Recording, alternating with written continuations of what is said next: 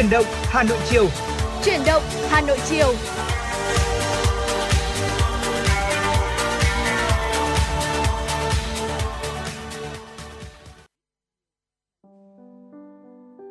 Hà Nội chiều đã vang lên và đồng hồ thì cũng đã điểm 4 à, giờ chiều rồi. Quang Minh Trọng Khương đã sẵn sàng để có thể đồng hành cùng với quý thính giả trong khung giờ quen thuộc của truyền động Hà Nội chiều ngày hôm nay từ 16 giờ đến 18 giờ. Thưa quý vị, trong 120 phút của chương trình thì chúng tôi sẽ cập nhật những thông tin thời sự gửi đến cho quý vị. Bên cạnh đó sẽ là những nội dung mà chúng tôi đã chuẩn bị để chia sẻ, bàn luận với quý vị và còn có cả những phóng sự mà phóng viên của chương trình đã thực hiện. Đương nhiên rồi, không thể quên được những giai điệu âm nhạc, những ca khúc thật hay chúng tôi sẽ lựa chọn gửi tặng đến cho quý vị ừ, trên tần số FM 96 MHz. Hãy cùng đồng hành với chúng tôi để có thể chia sẻ về những vấn đề quý vị quan tâm hoặc là gửi tặng cho người thân bạn bè của quý vị một món quà âm nhạc nhé. Dạ vâng ạ, một lần nữa xin được nhắc lại số điện thoại của chương trình đó chính là 024 3773 6688. Ngoài ra thì fanpage FM96 gạch nối thời sự Hà Nội cũng là nơi mà quý tính giả chúng ta có thể uh, kết nối và Ờ, đồng hành cùng với Quang Minh Trọng Khương trong làn sóng FM96 ngày hôm nay trong khung giờ từ 16 giờ đến 18 giờ. Và như anh Trung Khương cũng vừa chia sẻ đấy ạ, chúng ta sẽ đi qua rất nhiều những thông tin đáng quan tâm, những nội dung hấp dẫn về sức khỏe này, à, về Hà Nội, về đời sống hay là về du lịch nữa. Và vì vậy nên là rất là mong nhận được à, những sự tương tác đến từ quý vị thính giả và bên cạnh đó sẽ không thể thiếu được những giai điệu âm nhạc phải không ạ ờ, để chúng ta có thể đồng hành cùng với nhau như là một món quà âm nhạc một món quà tinh thần mà chúng tôi gửi đến quý vị thính giả trong buổi chiều ngày hôm nay và ngay bây giờ thì sẽ là một món quà âm nhạc đầu tiên trước khi chúng ta đến với những phần nội dung và những tin tức đáng quan tâm, ca khúc Hà Lan và từ đó xin mời quý vị và các bạn chúng ta cùng lắng nghe.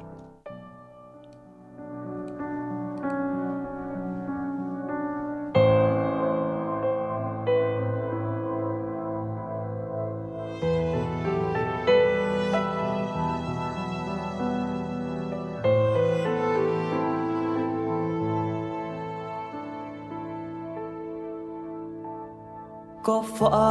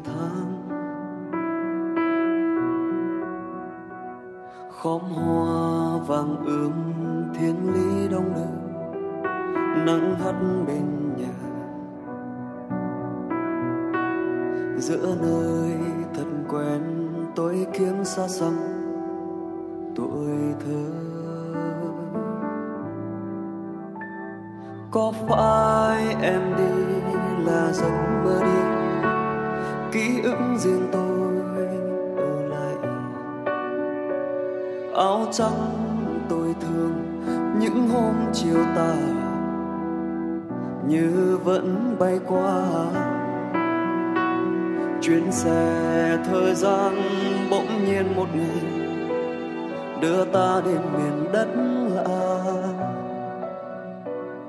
Vẫn nghe sao xuyên có hôm như lòng còn nguyên thiết tha. Bởi em từng ở nơi đó, bởi em từng yêu nơi đó, nên tôi về thấy cả một người. Bởi tôi từng gửi trong gió, vẫn vương người con gái có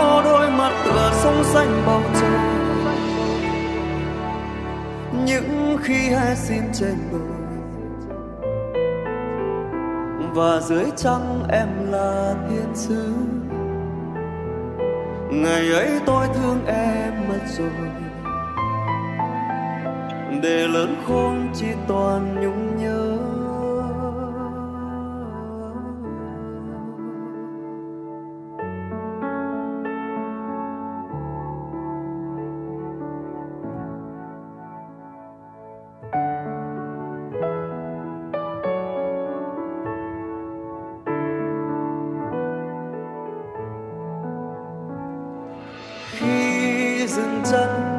chiếc lá rơi trong gió chiều và hoàng hôn chợt đến làm tôi nhớ. Khi mùa xuân nhành hoa tím em đưa tay cài, nghe từ tim rung lên hân hoan. Và hôn tôi từ đó là khúc ca vang trong ngần, làm đôi môi dại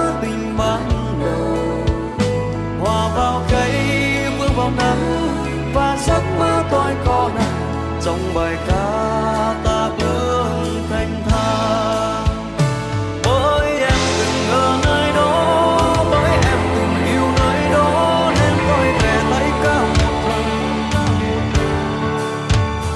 bởi tôi từng người trong gió, vẫn vương người con gái có đôi mắt là sông xanh vòng trời những khi hai xin trên và dưới trăng em là thiên sứ. Ngày ấy tôi thương em mất rồi. Để lớn khôn chỉ toàn nhung nhớ.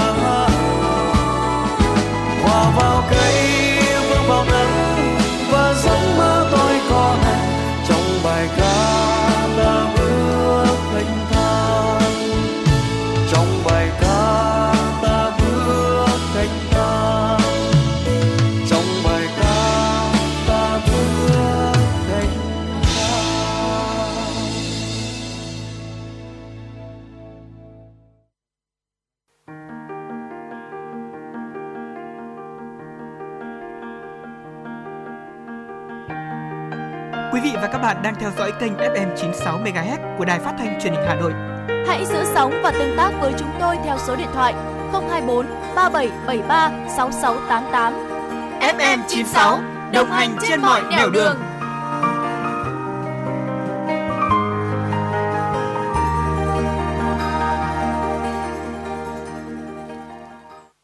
Quý thính giả đang quay trở lại với chuyển động Hà Nội chiều và ngay bây giờ xin được gửi đến quý thính giả những tin tức đáng quan tâm đầu tiên có trong buổi chiều ngày hôm nay. Hà Nội xem xét số lượng biên chế cán bộ công chức cấp xã năm 2024 là một trong những nội dung vừa nêu tại phiên họp Ủy ban nhân dân thành phố thường kỳ tháng 11 năm 2023 diễn ra chiều qua. Tại phiên họp, Ủy ban nhân dân thành phố cũng xem xét tờ trình về việc đề nghị xây dựng và dự thảo nghị quyết quy định chế độ đối với công tác bảo vệ, chăm sóc sức khỏe cán bộ thành phố Hà Nội. Tờ trình về việc đề nghị xây dựng và dự thảo nghị quyết quy định chính sách đặc thù của thành phố Hà Nội hỗ trợ cho một nhóm trẻ em có hoàn cảnh đặc biệt, trẻ em cần sự can thiệp khẩn cấp và trẻ em bị tai nạn, thương tích nghiêm trọng trên địa bàn thành phố. Tờ trình về việc đề nghị xây dựng và dự thảo nghị quyết sửa đổi bổ sung danh mục dịch vụ sự nghiệp công sử dụng ngân sách nhà nước thuộc lĩnh vực lao động thương binh và xã hội. Tập thể Ủy ban nhân dân thành phố cũng xem xét quy hoạch thủ đô Hà Nội thời kỳ 2021. 2030, tầm nhìn đến năm 2050.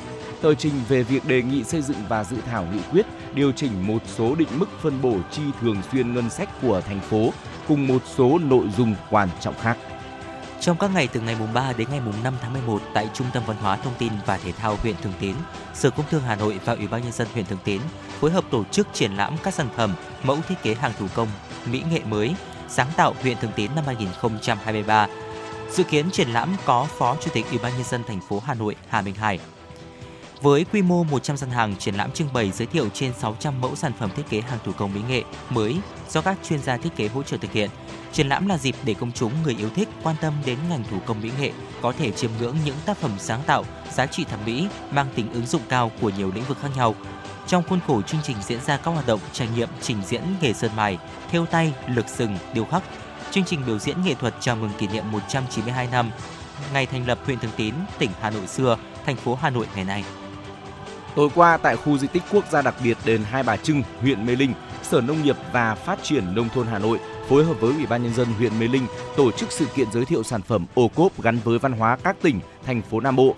Phát biểu tại lễ khai mạc, ông Tạ Văn Tường, Phó Giám đốc Sở Nông nghiệp và Phát triển Nông thôn Hà Nội cho biết, sự kiện lần này có ý nghĩa hết sức quan trọng, là cơ hội giúp các chủ thể ô cốp của Hà Nội và các tỉnh, thành phố trên cả nước giao lưu, kết nối giao thương, quảng bá thương hiệu, xúc tiến thương mại, đưa sản phẩm vào hệ thống phân phối. Đây cũng là dịp để người tiêu dùng thủ đô nhận diện, liên kết, tiêu thụ sản phẩm ô cốp. Sự kiện lần này có quy mô 100 gian hàng và hơn 2.000 sản phẩm ô cốp đến từ 19 tỉnh, thành phố Nam Bộ. Ngoài ra, chương trình còn thu hút 21 tỉnh, thành phố khác trong cả nước. Tại sự kiện này, thành phố Hà Nội có 60 gian hàng với hơn 1.000 sản phẩm ô cốp tham gia. Theo Sở Nông nghiệp và Phát triển Nông thôn Hà Nội, đến nay Hà Nội đã đánh giá công nhận được 2.167 trong tổng số 9.852 sản phẩm ô cốp của cả nước, chiếm 22%. Trong đó có 6 sản phẩm ô cốp 5 sao, 12 sản phẩm tiềm năng 5 sao, 1.369 sản phẩm 4 sao, 780 sản phẩm 3 sao. Ngoài ra, sự kiện còn trưng bày 56 ảnh các tác phẩm đạt giải Hội thi sản phẩm làng nghề thành phố Hà Nội năm 2023. Cũng trong tối qua tại phố đi bộ Trịnh Nhân Tông, quận Hai Bà Trưng, Hà Nội, Sở Du lịch Hà Nội chính thức khai mạc lễ hội quà tặng du lịch năm 2023.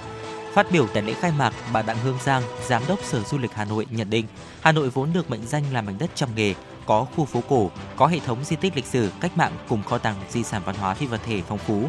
Với 1.350 làng nghề, số lượng làng nghề lớn nhất cả nước hiện nay, Hà Nội có nguồn tài nguyên phong phú và cơ hội lớn để phát triển ngành công nghiệp sản xuất quà tặng hấp dẫn, đa dạng, đầy bản sắc văn hóa và mang tính đặc trưng của thủ đô. Nằm trong các sự kiện năm 2023 của ngành du lịch thủ đô, lễ hội quà tặng du lịch Hà Nội năm 2023 có quy mô lớn, được đầu tư sản dựng công phu, thu hút sự tham gia của trên 70 gian hàng đến từ các làng nghề nổi tiếng của Hà Nội, sự hưởng ứng tích cực của các nghệ nhân, các đơn vị doanh nghiệp du lịch, các cơ sở sản xuất và kinh doanh quà tặng trên địa bàn Hà Nội. Lễ hội diễn ra trong 3 ngày từ ngày mùng 3 tháng 11 đến ngày mùng 5 tháng 11 năm 2023 với nhiều hoạt động phong phú hấp dẫn như lễ hội khai mạc, chương trình, hai phiên tọa đàm phát triển sản phẩm quà tặng du lịch Hà Nội năm 2023, các không gian trưng bày giới thiệu sản phẩm quà tặng, các hoạt động trình diễn đường phố, các hoạt động văn nghệ tại khu vực sân khấu chính và đường phố như trình diễn thời trang, dấu ấn tinh hoa, biểu diễn nghệ thuật, trò chơi dân gian, chắc chắn sẽ thu hút đông đảo khách du lịch và nhân dân thủ đô. Thưa quý vị, trước tình trạng hỏa hoạn xảy ra gây thiệt hại về người và tài sản, chủ một số chung cư và nhà cao tầng ở thành phố Hà Nội đã ra cố lắp đặt thang thoát hiểm trong trường hợp khẩn cấp. Thế nhưng bên cạnh những lối thoát hiểm đảm bảo kỹ thuật được cơ quan chức năng nghiệm thu thì cũng xuất hiện tình trạng lắp thang thoát hiểm sơ sài không đảm bảo an toàn, người dân thì chưa được tập huấn sử dụng. Tất cả đang dẫn tới thực tế tiềm ẩn nhiều nguy cơ mất an toàn khi sử dụng. Đặc biệt cư dân chưa hề được tập dượt kỹ năng leo thang trong tình huống khẩn cấp theo khuyến cáo của chuyên gia, để thang thoát hiểm phát huy hiệu quả, người dân cần mua thiết bị thoát nạn phù hợp với độ cao tiếp đất, phù hợp quy chuẩn phòng cháy chữa cháy. Có những chiếc thang thẳng đứng từ trên xuống không hề được coi là thang thoát nạn, cần phải thay thế nếu không đảm bảo an toàn. Cũng theo các chuyên gia, thang thoát nạn đặt ngoài nhà được làm bằng sắt, được làm bằng sắt nên cần thường xuyên bảo trì bảo dưỡng để khi hoạn nạn thật sự phát huy được công dụng cứu nạn chứ không chỉ dừng ở việc tạo thêm không gian phơi quần áo cho cư dân.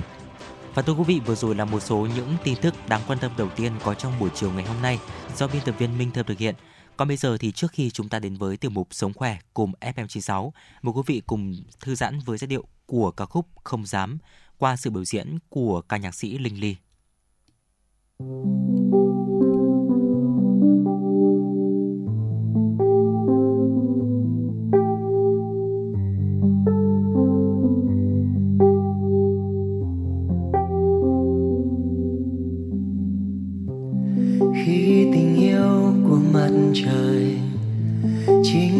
Nắng lung linh, mang bình minh một ngày mới lên. Chẳng phải duyên cớ sắp đặt, em là nắng trong tim tôi để tôi ngẩn ngơ. Từng ngày tôi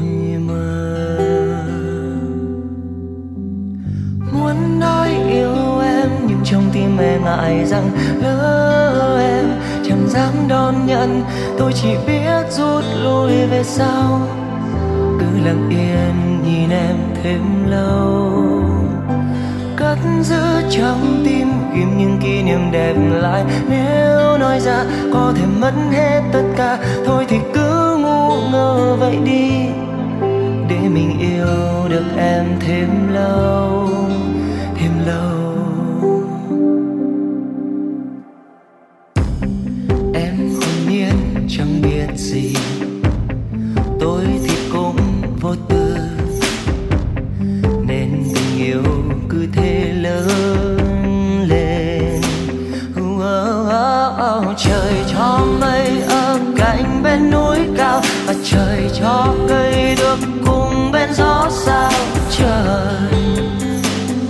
Chẳng cho em đến tối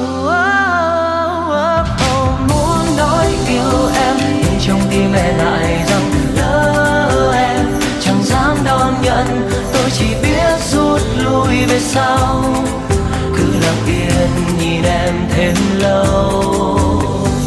Cất giữ trong tim im những kỷ niệm đẹp lại. Nếu nói ra có thể mất hết vậy đi?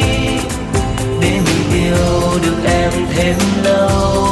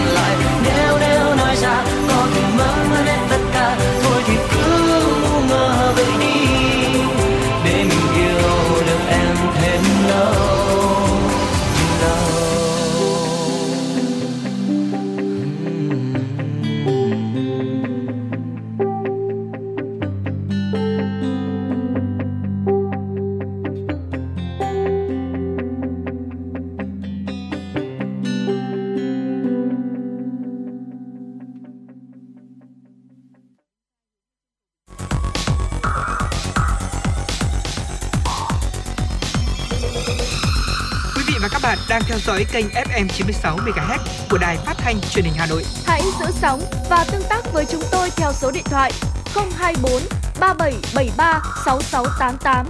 FM 96 đồng hành trên mọi nẻo đường. Quý thính giả đang quay trở lại với chuyển động Hà Nội buổi chiều ngày hôm nay cùng Quang Minh và Trọng Khương và ngay bây giờ là một tiểu mục hết sức quen thuộc tiểu mục sống khỏe cùng FM96.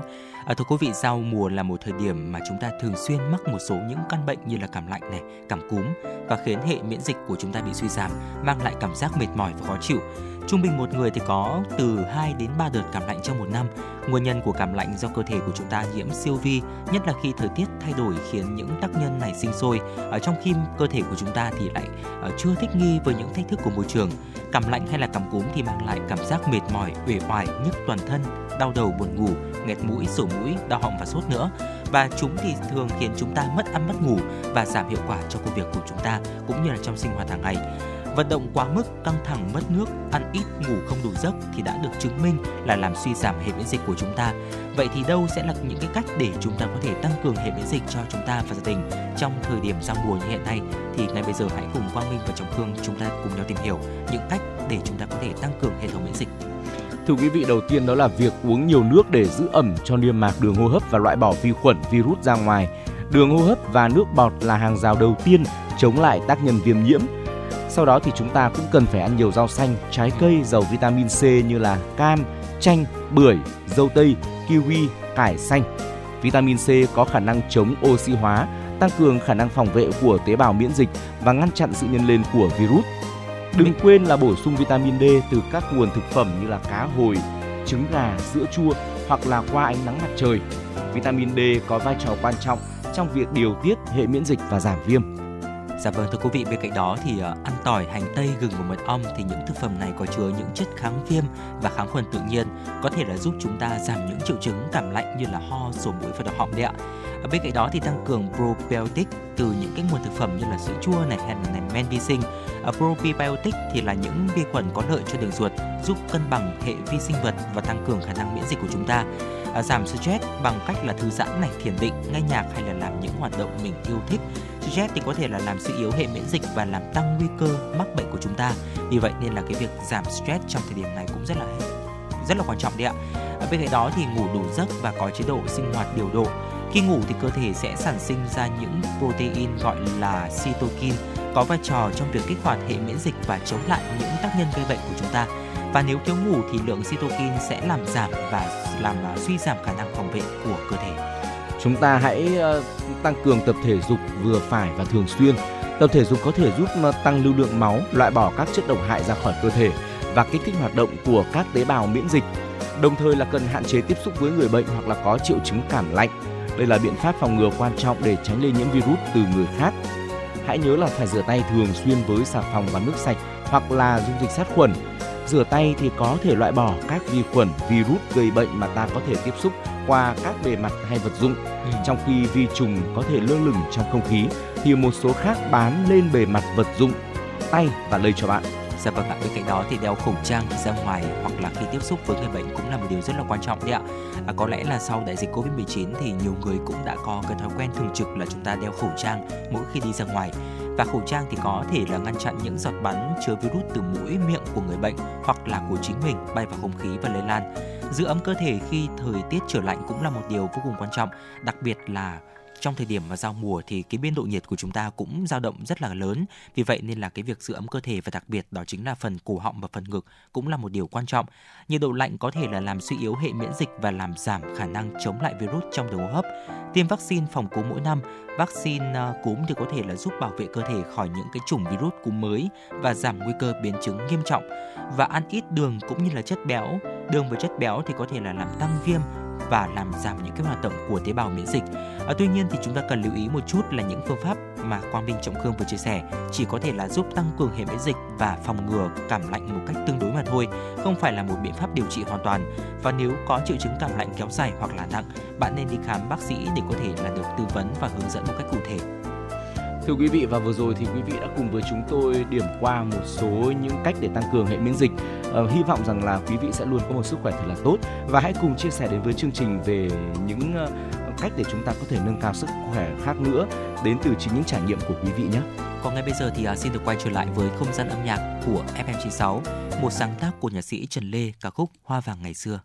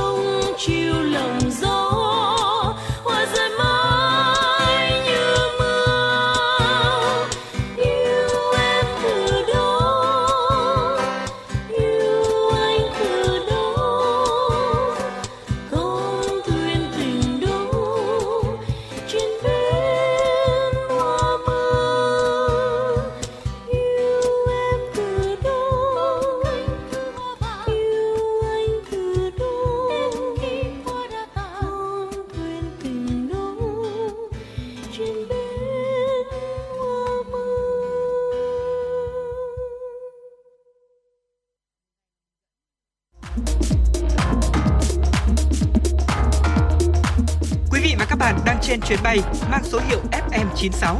Hãy thư giãn, chúng tôi sẽ cùng bạn trên mọi cung đường. Hãy giữ sóng và tương tác với chúng tôi theo số điện thoại 024 3773 6688.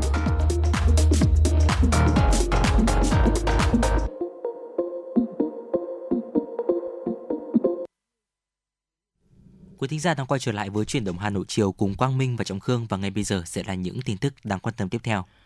Tiếp tục chuỗi hoạt động chăm sóc và bảo vệ trẻ em, Trung tâm Công tác Xã hội và Quỹ Bảo trợ Trẻ Em Hà Nội, Sở Lao động Thương binh và Xã hội Hà Nội tổ chức chương trình bàn giao thiết bị vui chơi và tặng quà cho trẻ em có hoàn cảnh khó khăn tại xã Minh Châu, huyện Ba Vì. Tại chương trình, Sở Lao động Thương binh và Xã hội Hà Nội, Trung tâm Công tác Xã hội và Quỹ Bảo trợ Trẻ Em Hà Nội đã trao 100 phần quà dành cho 100 em nhỏ có hoàn cảnh đặc biệt trên địa bàn xã Minh Châu và một bộ thiết bị vui chơi qua đó tiếp tục khẳng định sự quan tâm của thành phố tới các em nhỏ có hoàn cảnh khó khăn, tạo điều kiện để các em được vui chơi an toàn lành mạnh. Tháng 10 đầu năm, trung tâm 10 tháng đầu năm, Trung tâm Công tác Xã hội và Quỹ Bảo trợ Xã hội đã vận động được 149 đơn vị tài trợ trẻ em thành phố với số tiền 10,29 tỷ đồng, gồm tiền mặt 4,91 tỷ đồng và hiện vật trị giá 5,38 tỷ đồng – thành phố đã thực hiện hỗ trợ cho 9.451 lượt trẻ em với kinh phí 11,85 tỷ đồng.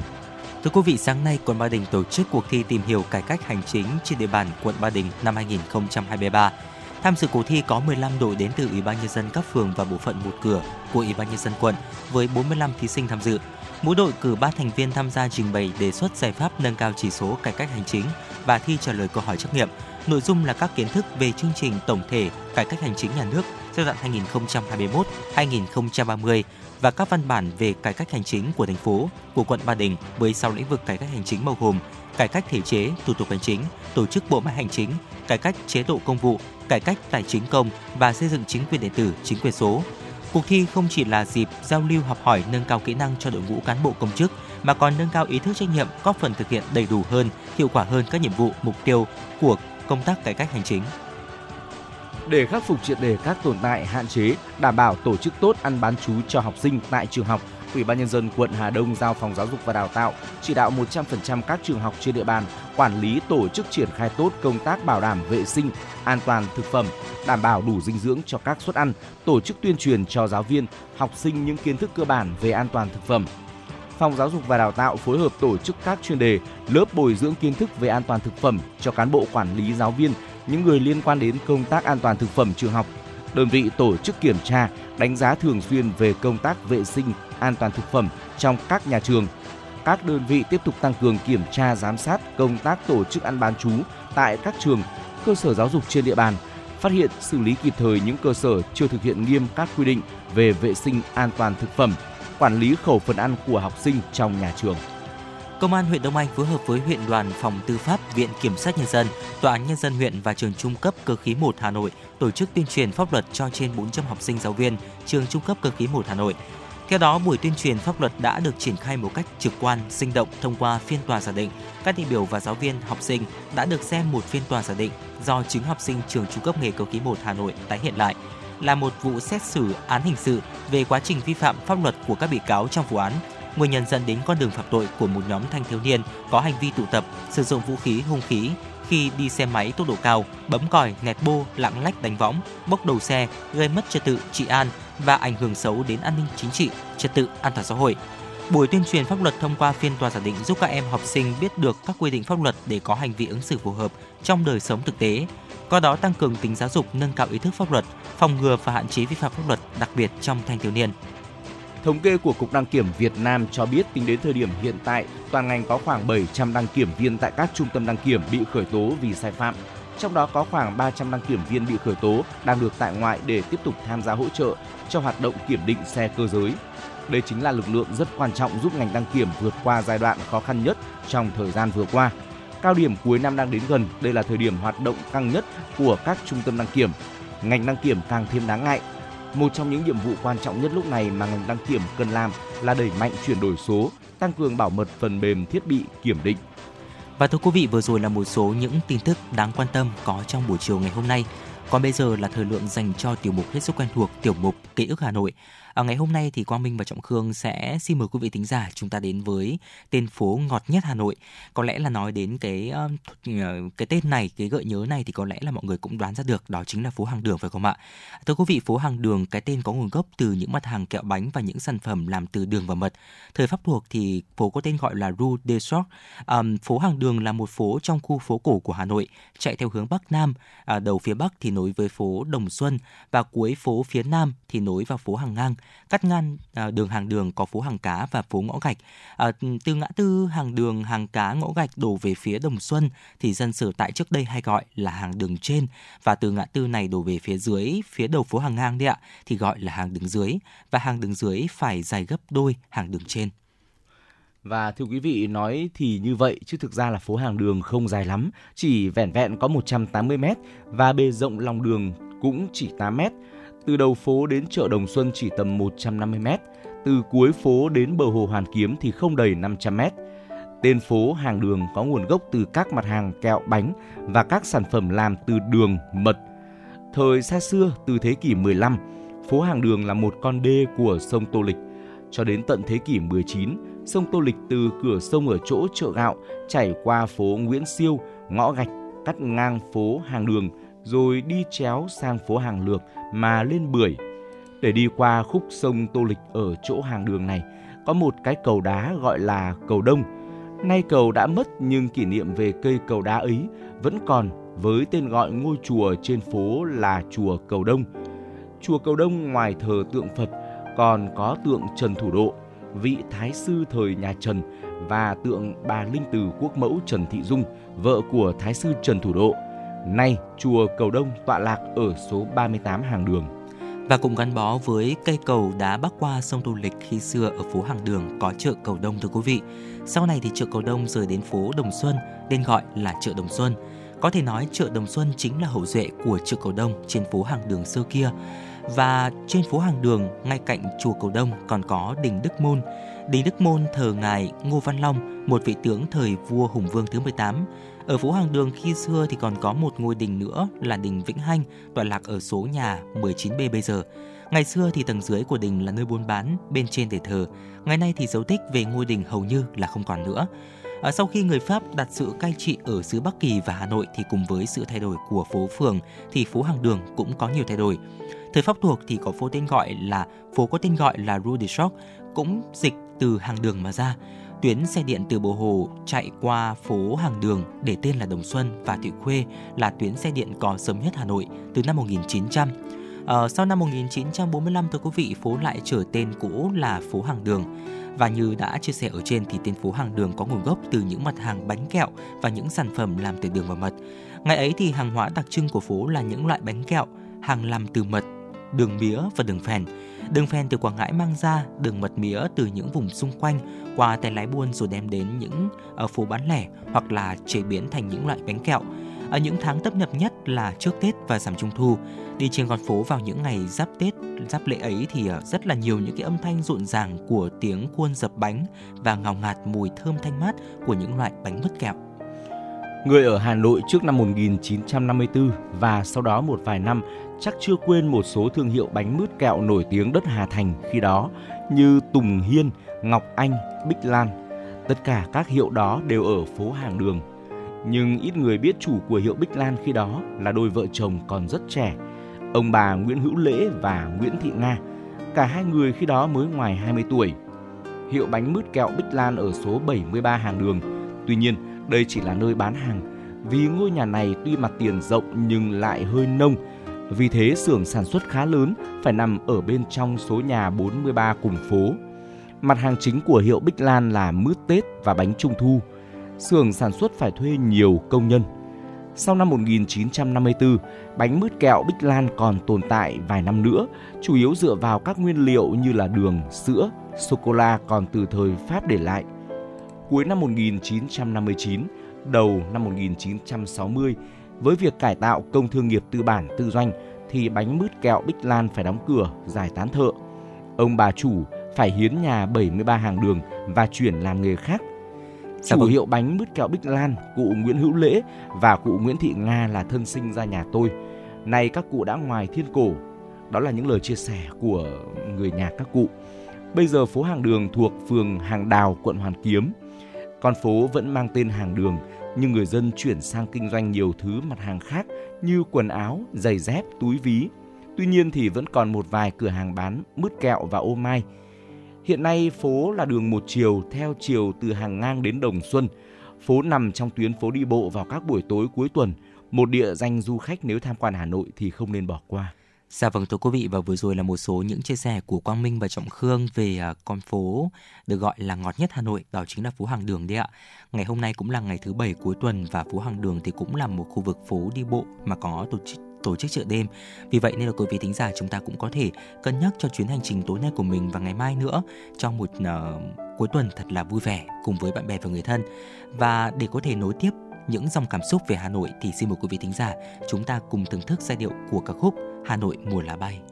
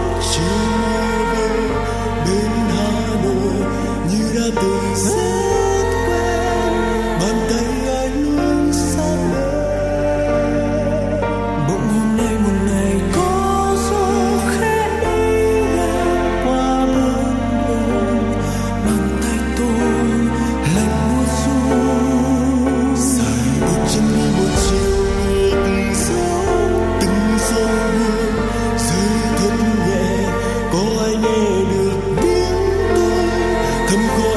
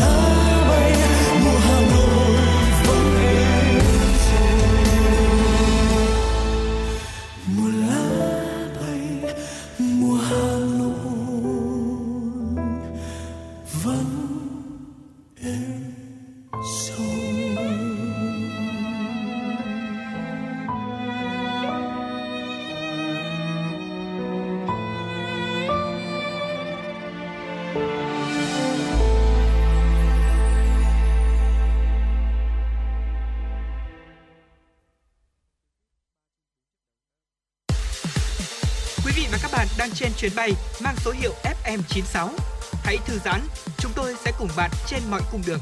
Hãy giữ sóng và tương tác với chúng tôi theo số điện thoại 024 3773 6688. Quý thính giả đang quay trở lại với chuyển động Hà Nội chiều cùng Quang Minh và Trọng Khương và ngay bây giờ sẽ là những tin tức quốc tế đáng quan tâm. Ngày hôm qua tại trụ sở Liên Hợp Quốc ở New York, nước Mỹ, Đại hội đồng Liên Hợp Quốc khóa 78 đã tổ chức phiên thảo luận về mối đe dọa sống còn của nước biển dâng trong bối cảnh khủng hoảng khí hậu.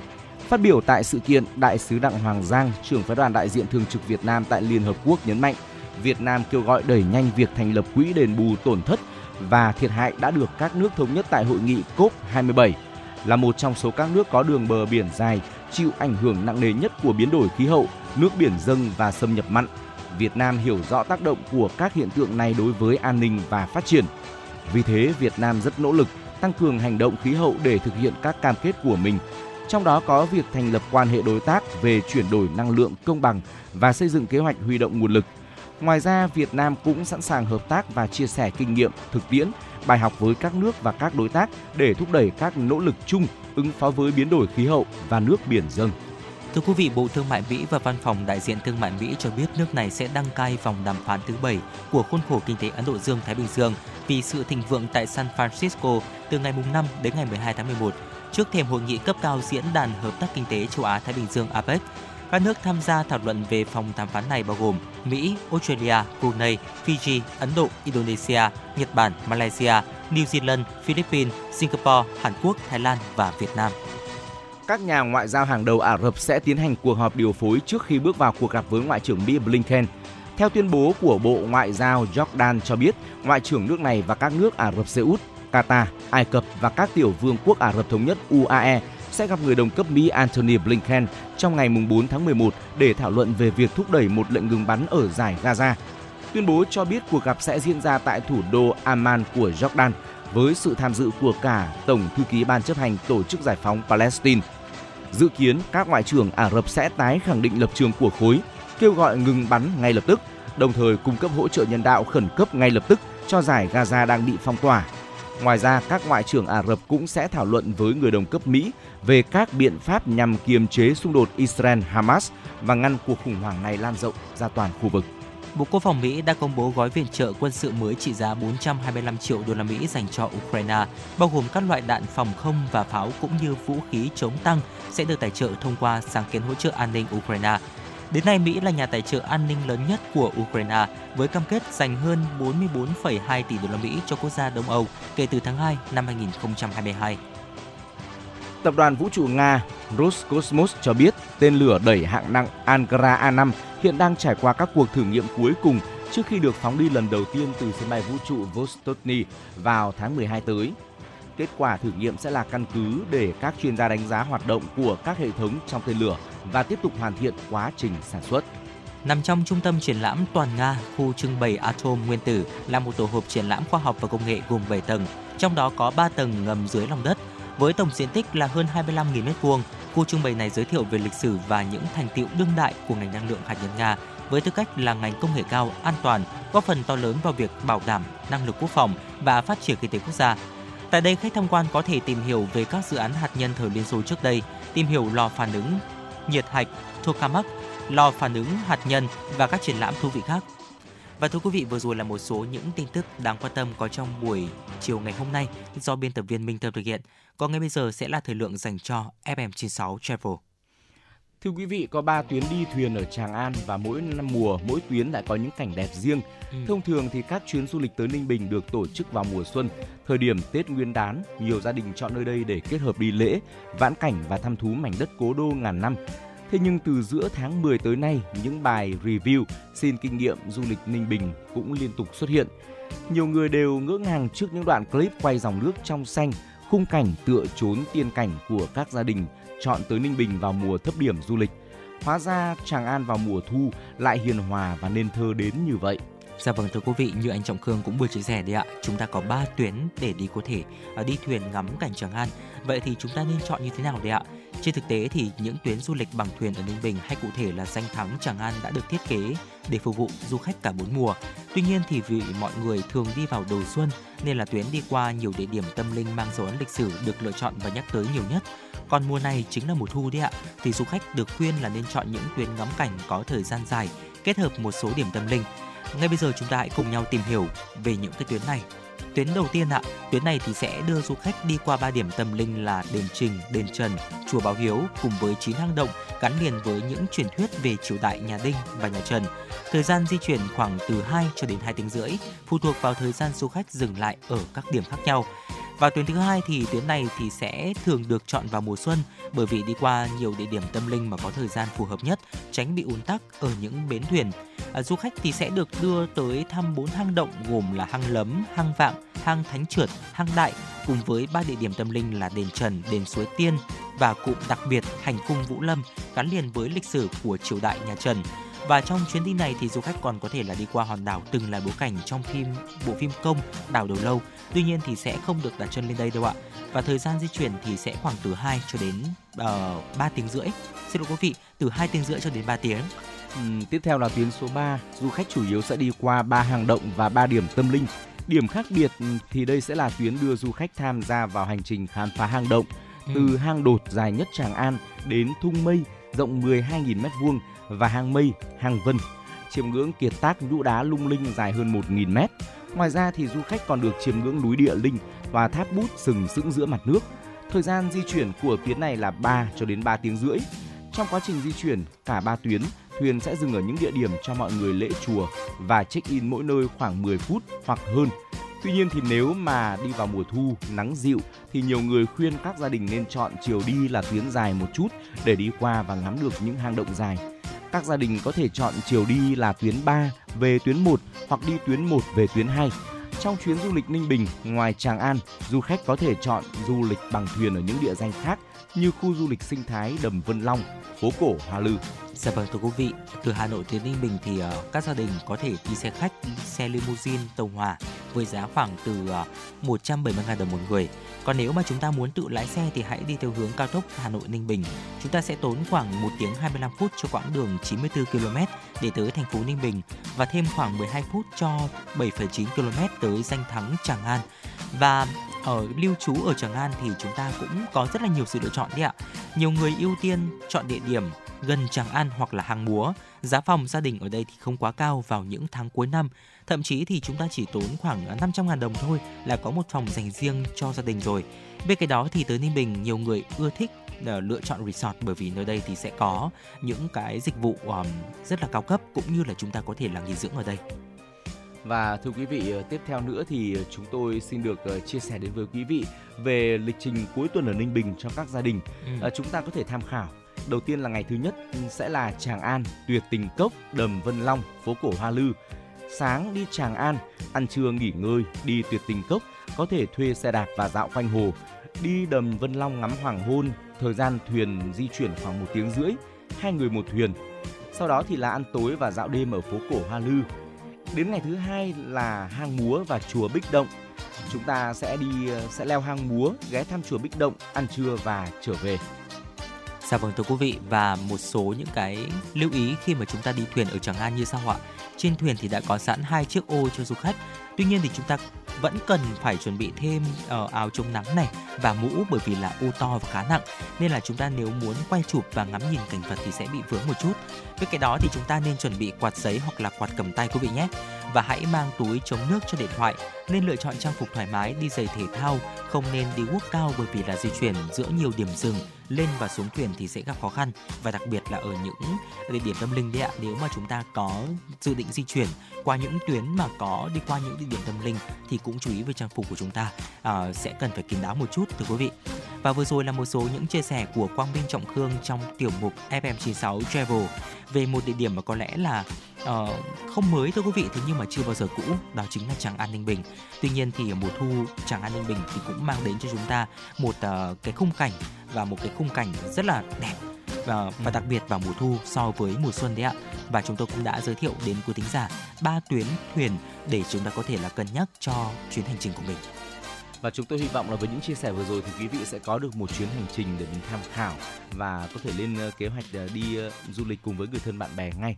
Hãy cùng chia sẻ đến với chúng tôi về những cảm xúc của quý vị trong những chuyến hành trình của mình và hãy cùng chia sẻ đến với chúng tôi nhiều thông tin hấp dẫn thú vị hơn mà quý vị được biết nhé.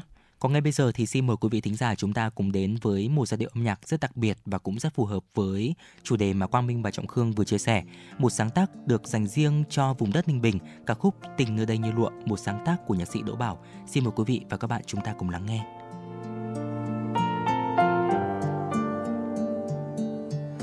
Có một miền nắng về ngưng tụ cả thung lũng ngập nắng nắng tơ sánh em như lụa, vui như đôi mắt người tôi yêu.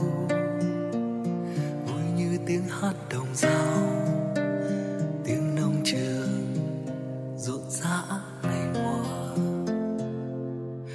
Có một miền đất lành chim đậu ngày âm vang sắc hương. Tiếng chuông nào lắng trong đời người, an nhiên những góc trời tôi học khắp con đường mộng mơ. Tôi vẫn nhớ trắng muốt hoa nở đầy, màu hoa trắng thảo thơm màu áo ấm đất phù sa châu thổ, nhà tôi đây giữa biển hoa rụng lúa bao la. Những câu ca thanh náo nức trà, an à. trăng muôn hoa nở đầy đường xưa những dài mà ai. Người tôi yêu thầm lăn ra tiếng cười. Về bên nhau tình nơi đây như lụa. Hồn kinh đô một thuở miền cỏ long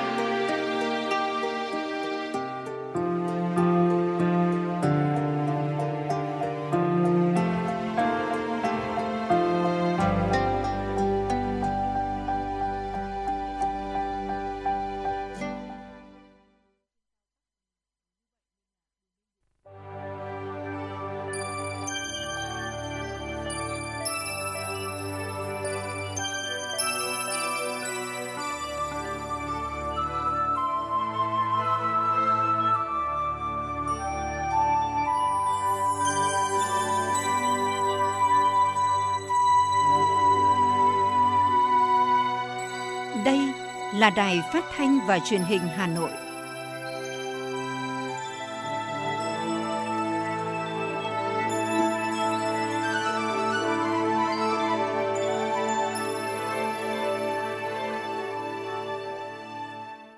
Quý vị và các bạn thân mến, bây giờ là 17 giờ ngày 4 tháng 11 năm 2023. Chương trình chuyển động Hà Nội chiều của chúng tôi đang được phát sóng trực tiếp trên tần số FM 96 MHz của Đài Phát thanh Truyền hình Hà Nội. Chương trình cũng đang được phát sóng trực tuyến trên trang web hanoionline.vn. Ngay bây giờ sẽ là những tin tức đáng quan tâm có trong buổi chiều ngày hôm nay. Cơ quan hậu cần quốc gia Indonesia Bulog đã ký hợp đồng nhập khẩu 1 triệu tấn gạo trong tổng hạn ngạch bổ sung được giao là 1,5 triệu tấn từ 4 quốc gia Thái Lan, Việt Nam, Pakistan và Myanmar. Theo thống kê, nửa đầu năm 2023, Indonesia trở thành khách hàng nhập khẩu gạo lớn của Việt Nam và có tốc độ tăng trưởng mạnh nhất. Số liệu thống kê của Hải quan Việt Nam cho biết tổng lượng gạo Indonesia nhập khẩu từ Việt Nam trong 8 tháng đầu năm 2023 đạt 718.091 tấn, đạt giá trị 361 triệu đô la Mỹ, tăng 15,5 lần về lượng và 16,4 lần về giá trị so với cùng kỳ năm 2022. Trong 7 tháng đầu năm 2023, tổng lượng gạo nhập khẩu của Indonesia từ Việt Nam chiếm 47% tổng lượng nhập khẩu và từ Thái Lan là 50%, theo số liệu thống kê của cơ quan hữu quan Indonesia. Giữa tháng 9 năm 2023, một doanh nghiệp Việt Nam trúng thầu bán 50.000 tấn gạo cho Indonesia khi nước này mở thầu nhập khẩu 300.000 tấn gạo trắng loại 5% tấm cho doanh nghiệp từ các nước Việt Nam, Thái Lan, Pakistan và Campuchia.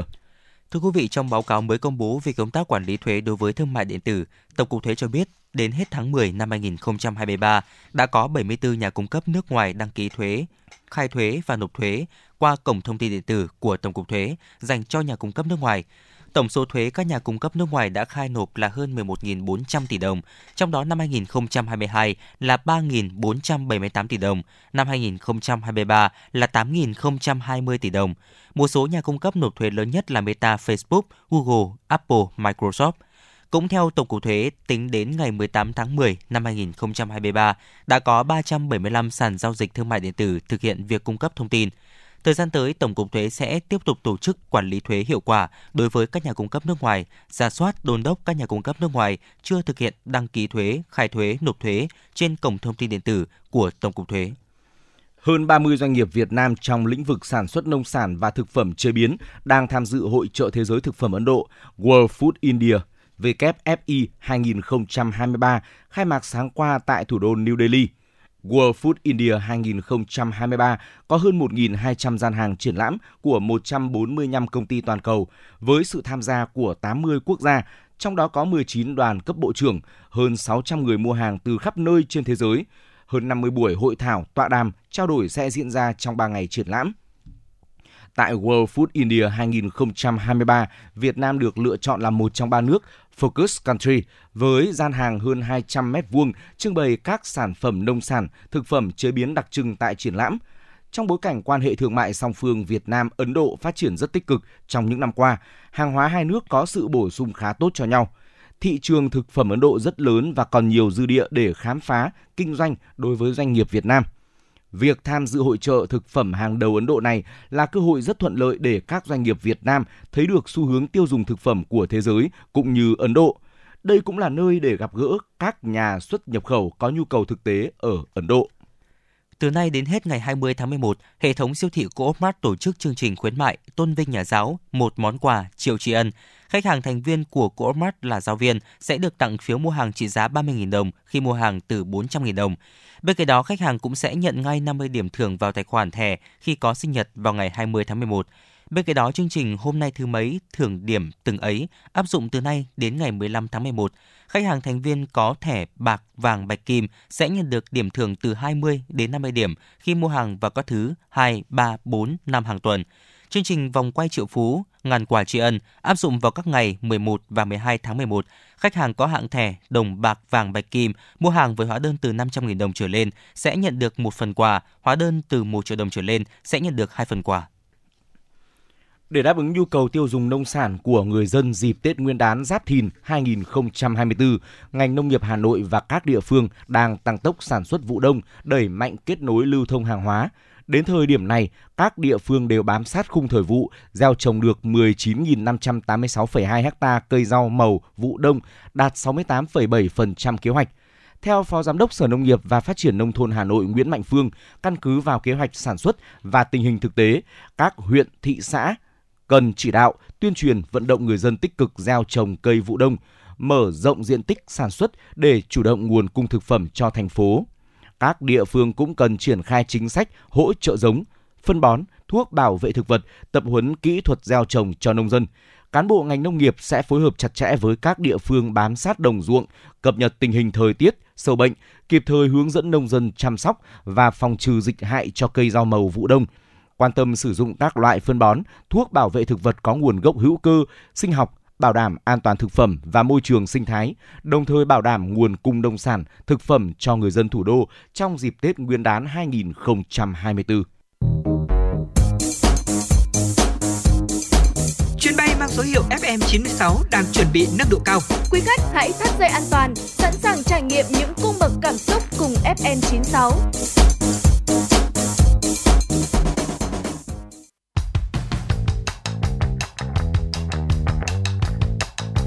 Bản tin giao thông Hà Nội, một bản tin chuyên biệt về giao thông. Những vấn đề dân sinh bức xúc liên quan đến công tác tổ chức giao thông, trật tự an toàn giao thông, tình hình giao thông tại các nút giao thông trọng điểm trên địa bàn thành phố sẽ được các phóng viên Đài Hà Nội cập nhật liên tục, nhanh chóng, chính xác từ hiện trường một cách chân thực. Cùng với đó là những ý kiến phân tích, đánh giá khách quan đa chiều của các chuyên gia, các nhà quản lý trong lĩnh vực an toàn giao thông và đô thị. Bản tin giao thông Hà Nội kênh thông tin hữu hiệu kết nối người dân với cơ quan quản lý, lực lượng chức năng. Phát sóng 17 giờ hàng ngày trên kênh 1 truyền hình Hà Nội. Mời quý vị và các bạn đón xem.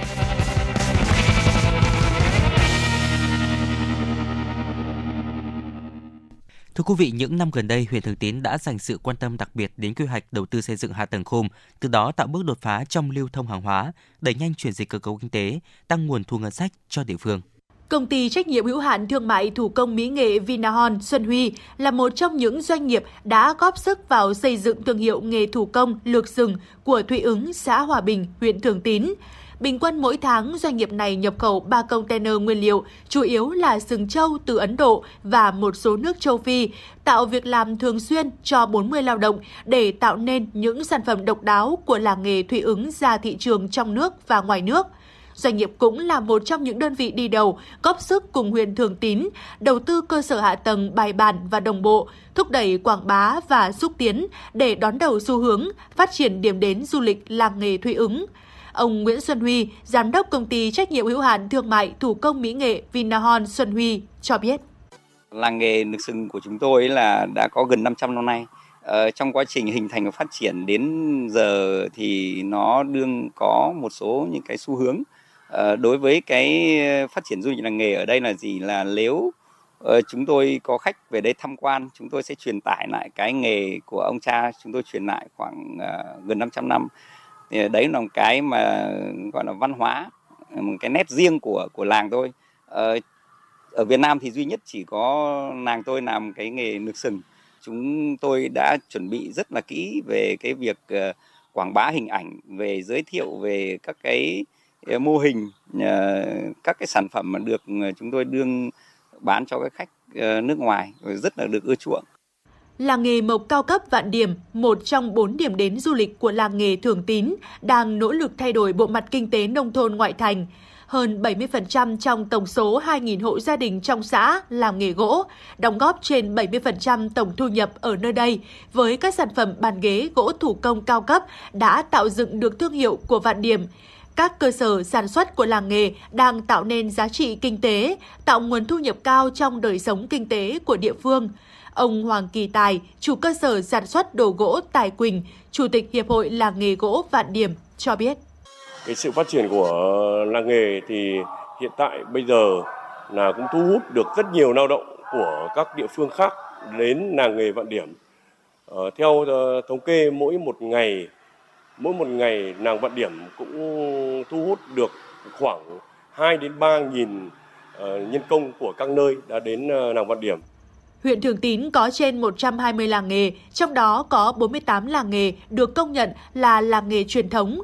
việc định hướng phát triển làng nghề gắn với xây dựng điểm đến du lịch đang tạo một hướng đi mới trong cơ cấu phát triển kinh tế nông nghiệp nông thôn nhưng cũng đòi hỏi những thay đổi cả về tư duy và cách làm để thích ứng với kinh tế du lịch, chuyển đổi công nghệ, đầu tư hạ tầng phù hợp để vừa đảm bảo sản xuất, vừa xây dựng điểm đến thu hút du khách.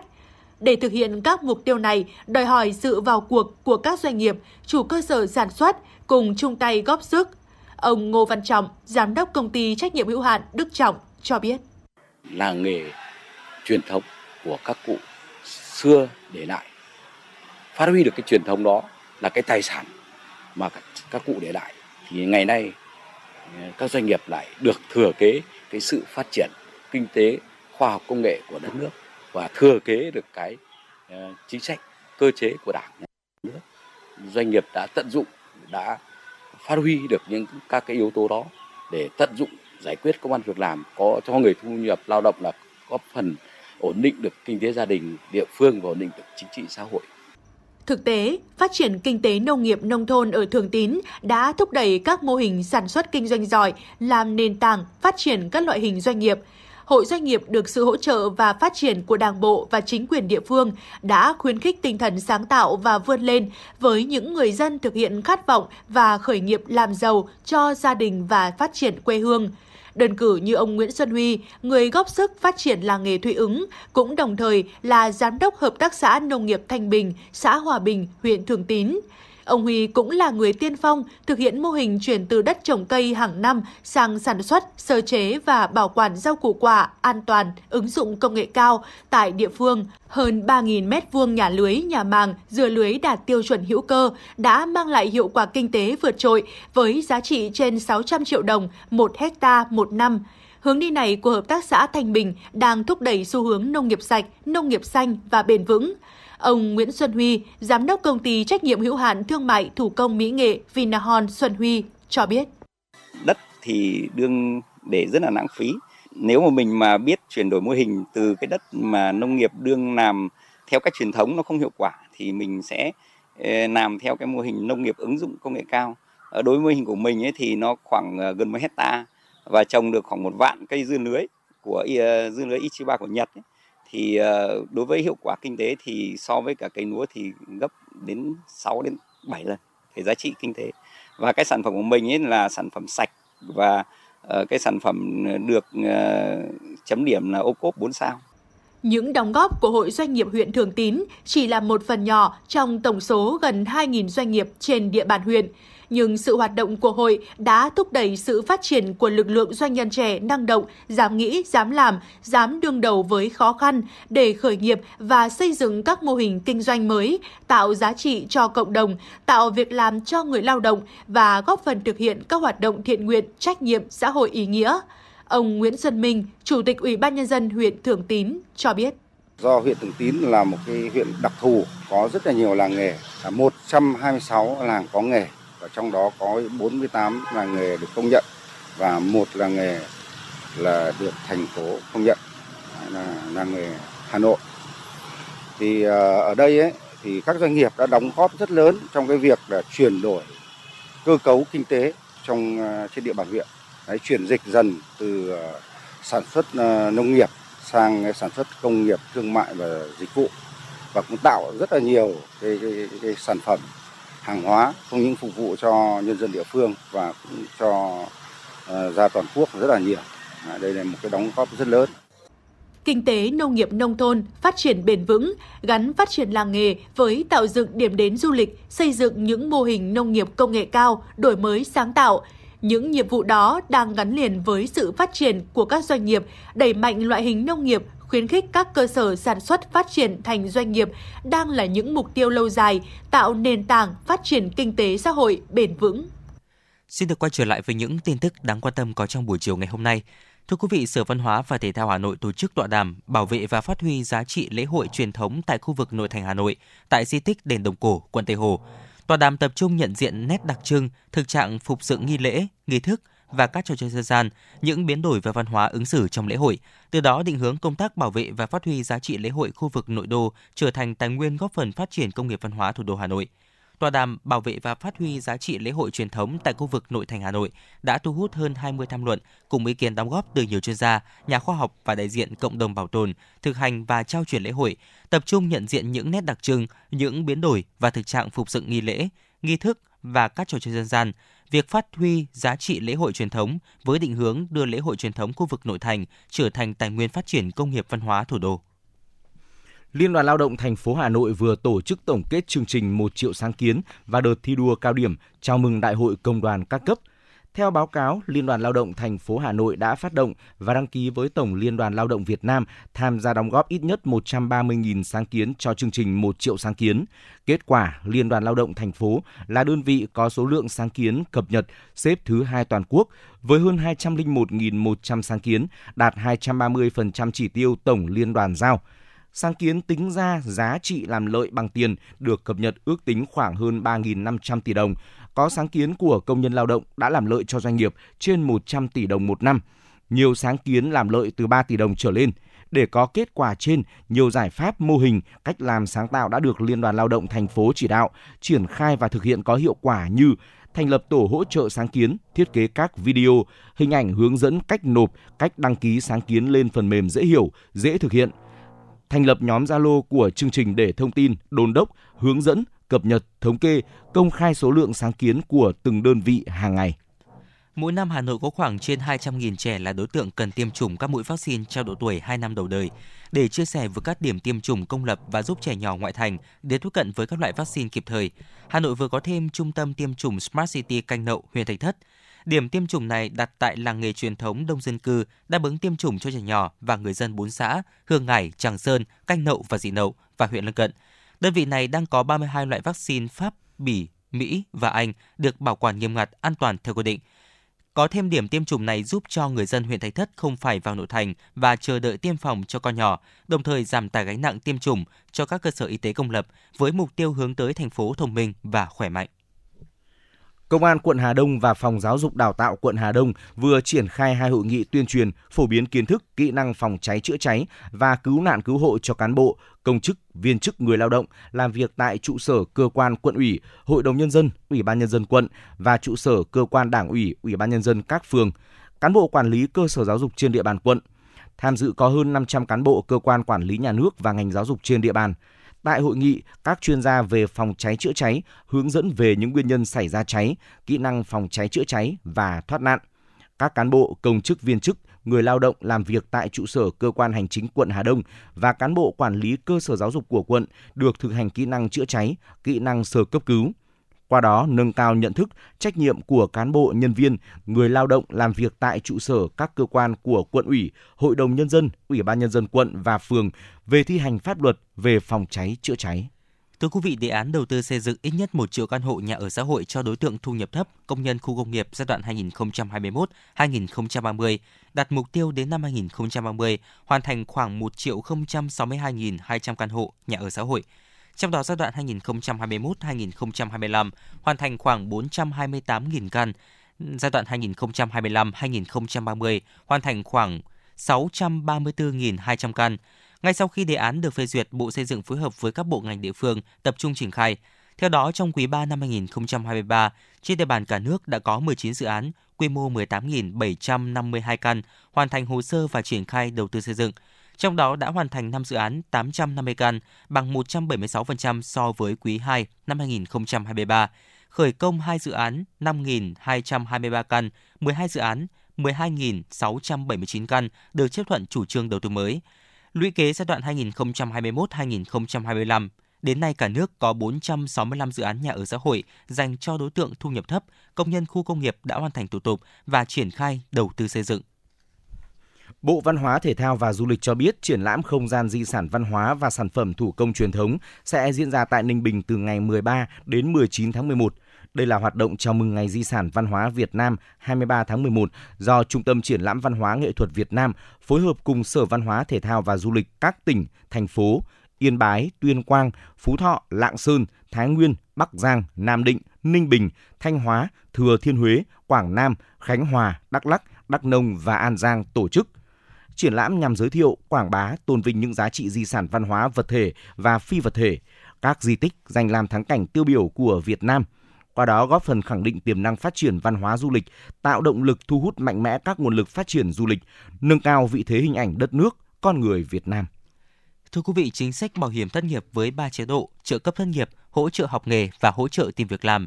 Chính sách này không chỉ góp phần chia sẻ kịp thời khó khăn với người lao động khi không may mất việc làm mà còn hỗ trợ họ nhanh chóng quay trở lại thị trường lao động. Bảo hiểm thất nghiệp đã thực sự trở thành điểm tựa vững chắc cho người lao động khi lâm vào cảnh thất nghiệp. Những lợi ích thiết thực từ chính sách bảo hiểm thất nghiệp đã thu hút ngày càng nhiều người tham gia, khẳng định vai trò là giá đỡ an sinh cho người lao động. Chị Hoàng Linh Chi ở quận Thanh Xuân, Hà Nội bị rơi vào cảnh thất nghiệp vì công ty không có việc làm. Mất việc trong thời gian dài, phát sinh chi phí sinh hoạt nên gia đình chị Chi gặp rất nhiều khó khăn trong thời gian qua. Sau khi tìm hiểu, chị Chi đã chủ động nộp hồ sơ hưởng trợ cấp thất nghiệp. Chị Chi cho biết. Doanh nghiệp mà tôi cũng giảm biên chế rất là nhiều nhân viên không có việc làm, nghỉ việc. Và từ Tết đến giờ thì cũng ờ, chưa tìm được việc làm mới. Tôi đi thuê nhà này cũng ảnh hưởng đến kinh tế đó, ảnh hưởng rất nhiều. Luôn. Cũng ở hoàn cảnh tương tự, chị Lương Thị Thúy ở quận Hoàng Mai từng là trưởng đại diện miền Bắc cho một công ty truyền thông tại thành phố Hồ Chí Minh. Hai năm trước, khi dịch Covid-19 bùng phát, công ty làm ăn khó khăn, mô hình kinh doanh bị thu hẹp, khiến chị bị mất việc làm. Sau khi nghỉ việc ở công ty, chị Thúy đã đến Trung tâm Dịch vụ Việc làm quận Hoàng Mai để nộp hồ sơ đề nghị được hưởng trợ cấp thất nghiệp. Hoàn tất thủ tục hồ sơ, chị nhận được 10 tháng trợ cấp, mỗi tháng là 2,8 triệu đồng. Số tiền không quá lớn, nhưng phần nào đã giúp chị Thúy trong lúc khó khăn, mất việc. Chị Thúy chia sẻ. Có được một khoản trợ cấp nho nhỏ cũng đỡ được phần nào cái tiền trợ búa.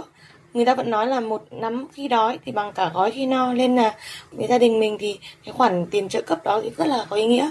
Đó là hai trong số nhiều lao động gặp khó khăn khi mất việc và được nhận tiền bảo hiểm thất nghiệp. Theo quy định, người lao động khi bị mất việc làm sẽ được hưởng tiền trợ cấp thất nghiệp. Mức trợ cấp hàng tháng bằng mức lương bình quân của 6 tháng liền kề đóng bảo hiểm thất nghiệp trước khi thất nghiệp nhân với 60% Số tiền tuy không lớn, nhưng thực sự là cứu cánh giúp cho những người lao động thất nghiệp trang trải cuộc sống trong thời gian tìm kiếm công việc mới. Anh Đồng Quang Lợi, quận Cầu Giấy cho biết. Không nhiều, nhưng mà nó là cái cái nguồn uh, kinh phí mà hỗ trợ mình ừ, trong cái quá trình mình tìm kiếm việc làm tiếp theo ấy.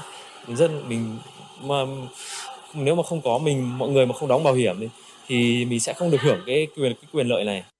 Đánh giá về việc thực hiện chính sách bảo hiểm thất nghiệp trong những năm qua, nhiều ý kiến cho rằng chính sách bảo hiểm thất nghiệp đã đi vào cuộc sống, góp phần hỗ trợ người sử dụng lao động và người lao động vượt qua khó khăn khi doanh nghiệp không có đơn hàng sản xuất.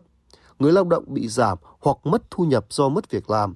Đây có thể coi là điểm tựa của cả người lao động và người sử dụng lao động, góp phần bảo đảm an sinh xã hội. Ông Tạ Văn Thảo, Giám đốc Trung tâm Dịch vụ Việc làm Hà Nội cho biết bảo hiểm thất nghiệp. Nói chung cũng như quỹ bảo hiểm ờ, thất nghiệp đó là một cái quỹ ngắn hạn. Đấy, thì mục tiêu là để dùng để hỗ trợ người lao động sau khi bị thất nghiệp. Nhu cầu của đại đa số người lao động về đời sống là sẽ khó khăn bị giảm thu nhập là cái điều hiển nhiên. Về chính phủ hỗ trợ như vậy là tôi cho rằng là rất là kịp thời. Thứ nhất là người lao động có được cái ờ, nguồn kinh phí có được một cái khoản kinh phí để làm sao quay trở lại thị trường và hoạt động tốt hơn.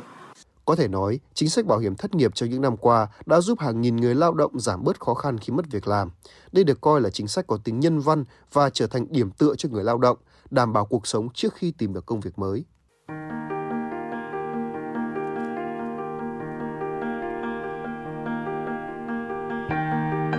Quý vị và các bạn đang theo dõi kênh FM 96 MHz của Đài Phát thanh Truyền hình Hà Nội. Hãy giữ sóng và tương tác với chúng tôi theo số điện thoại 024 3773 6688. FM 96 đồng hành trên mọi nẻo đường. đường.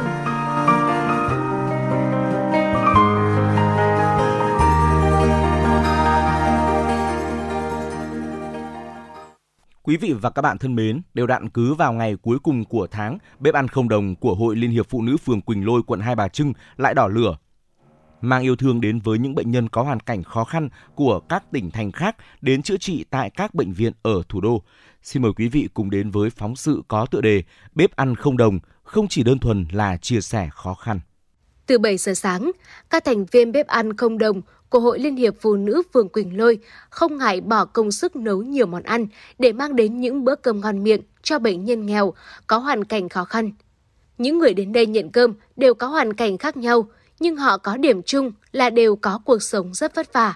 Nhận rõ niềm vui của mọi người khi đến nhận suất cơm miễn phí chính là động lực để các tình nguyện viên ở đây sắp xếp thời gian hợp lý để tham gia thường xuyên vào công việc ý nghĩa này. Bà Trần Thị Dung, tỉnh Nam Định chia sẻ. Những căn bệnh nó hoành hình những người à, dân lương thiện như chúng tôi, à, chúng tôi cảm thấy đến đây những cái hộp cơm này rất là tình nghĩa, đã cứu chúng tôi trong những cái lúc vượt khó này. Người có còn người không có, chúng tôi rất là cảm động và cảm ơn tất cả những tấm đồng vàng của đội tình nguyện này đã đưa đến cho chúng tôi những hộp cơm rất là ý nghĩa. Là thành viên của bếp ăn không đồng, bà Trừ Thị Thúy Liễu bày tỏ, bếp yêu thương là mô hình đầy nghĩa cử cao đẹp, thể hiện sự sẻ chia, ý thức trách nhiệm với cộng đồng. Với bà Liễu, việc chia sẻ giúp đỡ các bệnh nhân có hoàn cảnh khó khăn cũng như giúp chính những người thân trong gia đình của mình.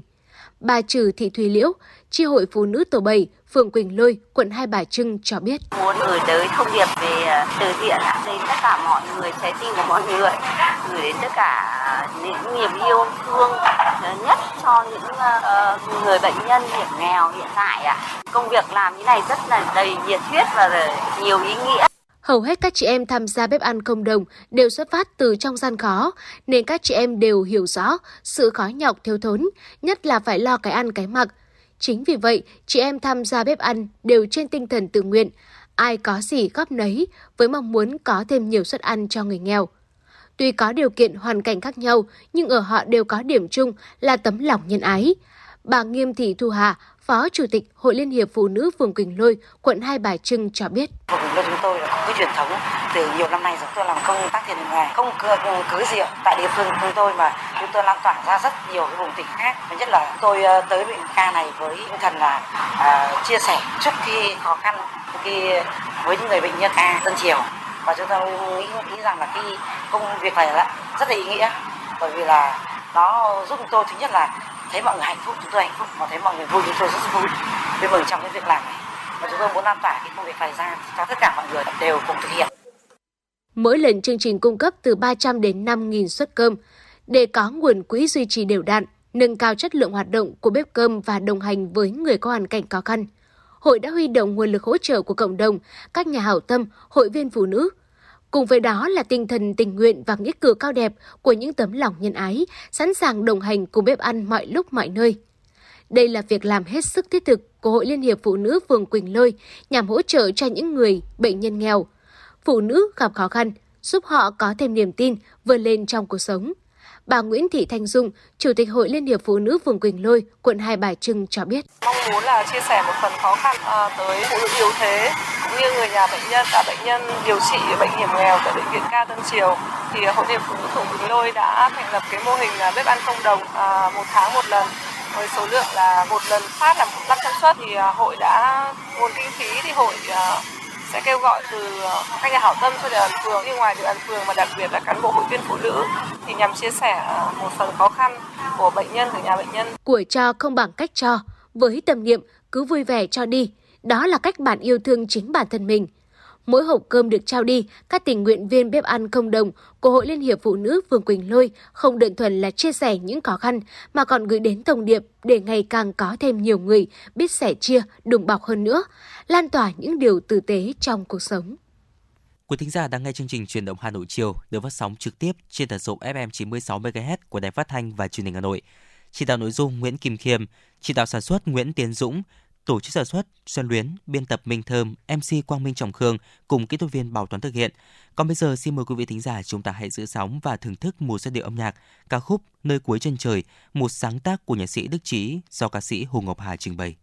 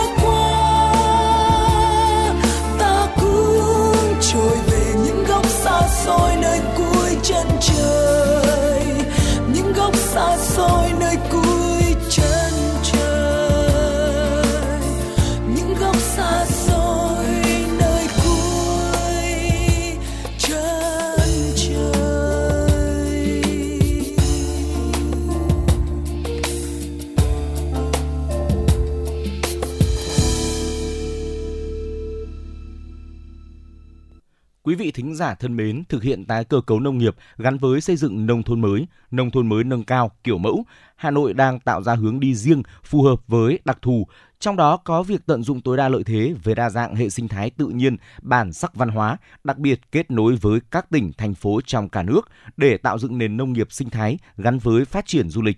Mời quý vị cùng đến với phóng sự có tựa đề Tháo gỡ khó khăn cho các mô hình nông nghiệp sinh thái gắn với du lịch ghé thăm vườn cây cảnh bonsai của anh Nguyễn Tiến Dũng ở xã Hồng Vân, huyện Thường Tín. Năm 2018, làng nghề sinh vật cảnh Hồng Vân được thành phố công nhận là điểm du lịch. Vườn nhà anh trở thành một trong những điểm du khách hay ghé thăm khi đến Hồng Vân để tham quan trải nghiệm mô hình trồng, chăm sóc hoa cây cảnh. Đó cũng là lúc tư duy sáng tạo của người nông dân trỗi dậy. Anh Nguyễn Tiến Dũng chia sẻ. sản phẩm cốt lõi cái sản phẩm mà tạo nên cái cái sự riêng biệt ấy, của làng nghề chính là những cái sản phẩm cây cảnh mà chúng tôi muốn thu nhỏ ra vào những cái sản phẩm không phải là những sản phẩm tiền tỷ tất nhiên bên cạnh đấy mình vẫn phải làm những sản phẩm mà có cái giá trị rất cao thì cũng tạo nên những cái sản phẩm mà có cái giá trị vừa phải thậm chí là rất là rẻ để cho bà con ai cũng đến đây với Hồng Vân đều có những cái món quà kỷ niệm Khi xác định phát triển kinh tế du lịch là mũi nhọn, các mô hình sản xuất theo hướng du lịch với vai trò trung tâm của các hợp tác xã kiểu mới lần lượt ra đời ở Hồng Vân. Các hộ xã viên vẫn sản xuất theo thế mạnh của gia đình, nhưng được hợp tác xã hỗ trợ về kỹ thuật, về kỹ năng, văn hóa ứng xử để đem đến cho du khách dịch vụ và sự trải nghiệm tốt nhất. Bà Nguyễn Thị Thanh Loan, Chủ tịch Hội đồng Quản trị Hoa Cây Cảnh và Dịch vụ Hồng Vân cho biết. Mô hình hợp tác xã của chúng tôi thì được thành lập từ năm 2014 cho đến nay và hiện nay là mô hình của chúng tôi có 23 thành viên.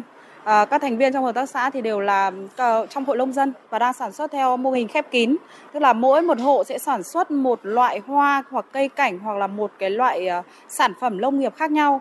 Sau đó thì sẽ đưa vào chuỗi sản phẩm nông nghiệp của hợp tác xã và sản xuất ra các sản phẩm với mô hình nông nghiệp du lịch trải nghiệm của Hợp tác xã Nho và Dâu Tây Vĩnh Ngọc, huyện Đông Anh, năm 2019, với diện tích ban đầu là 1,5 hecta, đến nay sau 4 năm đi vào hoạt động, Hợp tác xã đã mở rộng diện tích được gần 8 hecta với các loại sản phẩm đa dạng như dâu tây, cà chua vào mùa đông xuân, các loại nho và dưa vào mùa hè. Trong đó, diện tích dâu tây có 2 hecta và diện tích trồng nho 3 hecta. Đặc biệt, hàng năm vào mùa dâu tây, trung bình một ngày, hợp tác xã đón khoảng từ 500 đến 700 khách, ngày nhiều lên đến hàng nghìn khách, có ngày cao điểm lên đến 2.000. Ông Vũ Văn Lực, Giám đốc Hợp tác xã Nho và Dâu Tây Vĩnh Ngọc, huyện Đông Anh cho biết. Trong ờ, định hướng thì chúng tôi cũng sẽ là uh, phát triển thêm uh, đa dạng thêm các cái sản phẩm để phục vụ thêm cho uh, mọi người đến trang trại để trải nghiệm. Uh, ví dụ như là một số loại trái cây khác và như là thanh long và ổi táo, một số loại nữa. Hà Nội hiện có 11 trang trại nông nghiệp sinh thái hoạt động theo mô hình giáo dục, du lịch trải nghiệm, 4 hợp tác xã nông nghiệp khai thác mô hình trang trại đồng quê, nhiều mô hình phát triển nông nghiệp sinh thái kết hợp du lịch cho hiệu quả kinh tế cao, qua đó nâng cao đời sống người dân, tạo diện mạo mới cho khu vực nông thôn. Nông nghiệp sinh thái, nông thôn hiện đại, nông dân văn minh vừa là định hướng nhiệm vụ, vừa là đích đến bền vững của một quốc gia nông nghiệp. Những mô hình du lịch sinh thái làng nghề ở xã Hồng Vân, huyện Thường Tín hay trang trại đồng quê tại huyện Ba Vì, vườn sinh thái Phúc Thọ Hòa Bày huyện Phúc Thọ đã mở ra hướng đi mới. Song để phát triển hiệu quả và nhân rộng, các mô hình này còn gặp nhiều khó khăn. Bà Đặng Thị Quế, Giám đốc Hợp tác xã Giàu hữu cơ công nghệ cao Quế Quý chia sẻ. Thực sự ra ấy thì tôi rất là muốn làm những cái việc đó nhưng mà à, hiện bây giờ ở đây cái đất nông nghiệp thì chúng tôi cũng không được mở rộng nó khó khăn ở cái nguồn đấy để tháo gỡ khó khăn cho các mô hình nông nghiệp sinh thái gắn với du lịch. Theo ông Ngọ Văn Ngôn, Phó Tránh Văn phòng chuyên trách Văn phòng điều phối chương trình xây dựng nông thôn mới Hà Nội, các địa phương cần lưu ý phải hoàn thành và tuân thủ quy hoạch nông thôn, không để các quy hoạch khác làm phá vỡ không gian sinh thái nông thôn, ảnh hưởng tới các mô hình đang phát triển hiệu quả. Đồng quan điểm, tiến sĩ Ngô Kiều Anh cho rằng để phát triển bền vững, đòi hỏi các làng quê phải phân chia rõ được các không gian, không gian dân cư, không gian sinh thái, không gian cộng đồng, cùng sự thống nhất, đồng thuận, ủng hộ của người dân địa phương, đảm bảo khi du khách đến với mỗi miền quê là một sự trở về nhà, được chào đón trải nghiệm trong sự tử tế, thân thiện và mến khách. Podcast Đài Hà Nội, Hà Nội tin mỗi chiều. Những dòng tin tức nóng hổi đang được dư luận quan tâm sẽ được bình luận dưới góc nhìn của nữ biên tập viên xinh đẹp Khánh Hà cùng với sự đồng hành cùng các chuyên gia và cố vấn bánh trưng, bánh giò, trưng gai. Podcast Đài Hà Nội, tiếng nói từ Hà Nội. Phát hành lúc 18 giờ hàng ngày trên 5 nền tảng app Hà Nội On, web Hà Nội Online.vn, Apple Podcast, Spotify, Google Podcast. Mời quý vị và các bạn đón nghe. Podcast Đài Hà Nội, Hà Nội tin mỗi chiều. Quý thính giả đang quay trở lại với chuyển động Hà Nội chiều và ngay bây giờ sẽ là những tin tức quốc tế đáng quan tâm. Thưa quý vị, tại cuộc gặp ở thủ đô Manila, Thủ tướng Nhật Bản Kishida Fumio và Tổng thống Philippines Ferdinand Marcos cho biết hai bên sẽ bắt đầu đàm phán về một hiệp ước song phương mới, được gọi là thỏa thuận tiếp cận đối ứng về tăng cường quan hệ an ninh và tạo điều kiện tổ chức các cuộc tập trận phòng thủ chung – đây sẽ là thỏa thuận tiếp cận đối ứng đầu tiên của Nhật Bản với một thành viên của Hiệp hội các quốc gia Đông Nam Á ASEAN và là hiệp ước thứ ba sau các hiệp ước với Australia và Anh có hiệu lực trước đó trong năm nay. Tại cuộc gặp, Nhật Bản cũng sẽ thông báo về gói hỗ trợ an ninh trị giá 4 triệu đô la Mỹ cung cấp cho Philippines hệ thống giám sát radar ven biển để bảo đảm an ninh hàng hải. Nhật Bản và Philippines cũng đang tìm cách tăng cường hợp tác quốc phòng ba bên với Mỹ. Tờ The Jerusalem Post của Israel hôm nay dẫn phát biểu của một quan chức cấp cao Nhà Trắng cùng ngày cho biết việc sơ tán những người bị thương và công dân nước ngoài khỏi giải Gaza đã bị trì hoãn vì Hamas đã cố gắng đưa một số chiến binh bị thương của họ qua cửa khẩu Rafah tới Ai Cập để điều trị. Theo quan chức này, một phần ba số người có tên trong danh sách mà Hamas đưa ra hóa ra là các tay súng Hamas. Bộ Nội vụ Tư pháp và Hòa bình Venezuela cho biết các lực lượng an ninh nước này đã kiểm soát nhà tù thứ tư vốn bị các tù nhân chiếm giữ và các thủ lĩnh băng đảng đã đầu hàng chính quyền. Lực lượng an ninh cũng đã giành lại quyền kiểm soát nhà tù Labica ở bang Monagas, miền đông Venezuela, mà các băng đảng đã biến cơ sở này thành một trung tâm tống tiền qua điện thoại. Honduras đã trở thành quốc gia Mỹ Latin tiếp theo triệu hồi đại sứ Israel về nước để tham vấn về tình hình nhân đạo nghiêm trọng mà người dân Palestine ở Gaza đang phải đối mặt. Trước tình hình nhân đạo nghiêm trọng mà dân thường Palestine ở giải Gaza đang phải gánh chịu, chính phủ Honduras đã triệu hồi đại sứ Roberto Martinez về nước để tham vấn. Đầu tuần này, Bolivia đã trở thành quốc gia Mỹ Latin đầu tiên cắt quan hệ với nhà nước Do Thái kể từ khi xung đột Hamas-Israel nổ ra ngày 7 tháng 10 vừa qua. Sau đó, Chile và Colombia cũng triệu đại sứ của hai nước này tại Israel về nước. Người phát ngôn của Tổng thư ký Liên Hợp Quốc, ông Stephen Dujarric cho biết đã có thêm 7 binh sĩ thuộc phái bộ gìn giữ hòa bình của Liên Hợp Quốc ở Mali, MINUSMA, bị thương trong quá trình rút khỏi quốc gia này do đoàn xe chở họ trúng phải một thiết bị nổ tự chế. Đoàn xe với hàng chục phương tiện chở binh sĩ của lực lượng MINUSMA đã rời căn cứ của Liên Hợp Quốc ở Kida vào ngày 31 tháng 10 để đến Gao, thành phố miền Bắc Mali, cách đó 350 km. Cơ quan y tế giải Gaza cho biết ít nhất 20 người đã thiệt mạng và hàng chục người bị thương trong một vụ tấn công nhằm vào một trường học tại miền Bắc Gaza. Trong thông báo, cơ quan nêu rõ vụ tấn công xảy ra tại trường học Osama bin Jet ở khu Al-Saftawi, miền Bắc Gaza, nơi được chuyển thành cơ sở tạm trú cho những người Palestine sơ tán. Xe cứu thương và đội ngũ nhân viên y tế đã được điều động đến hiện trường để chuyển các nạn nhân đến bệnh viện. Hàng nghìn người Palestine hiện đang trú ẩn trong các trường học của Liên Hợp Quốc và chính quyền ở giải Gaza sau khi xung đột giữa Israel và lực lượng Hamas nổ ra từ ngày 7 tháng 10 vừa qua. Trong bối cảnh xung đột khiến nhiều người thương vong tại Gaza, Bộ Y tế Thổ Nhĩ Kỳ tái khẳng định sẵn sàng tiếp nhận những người Palestine bị thương nặng từ Gaza tới nước này để điều trị.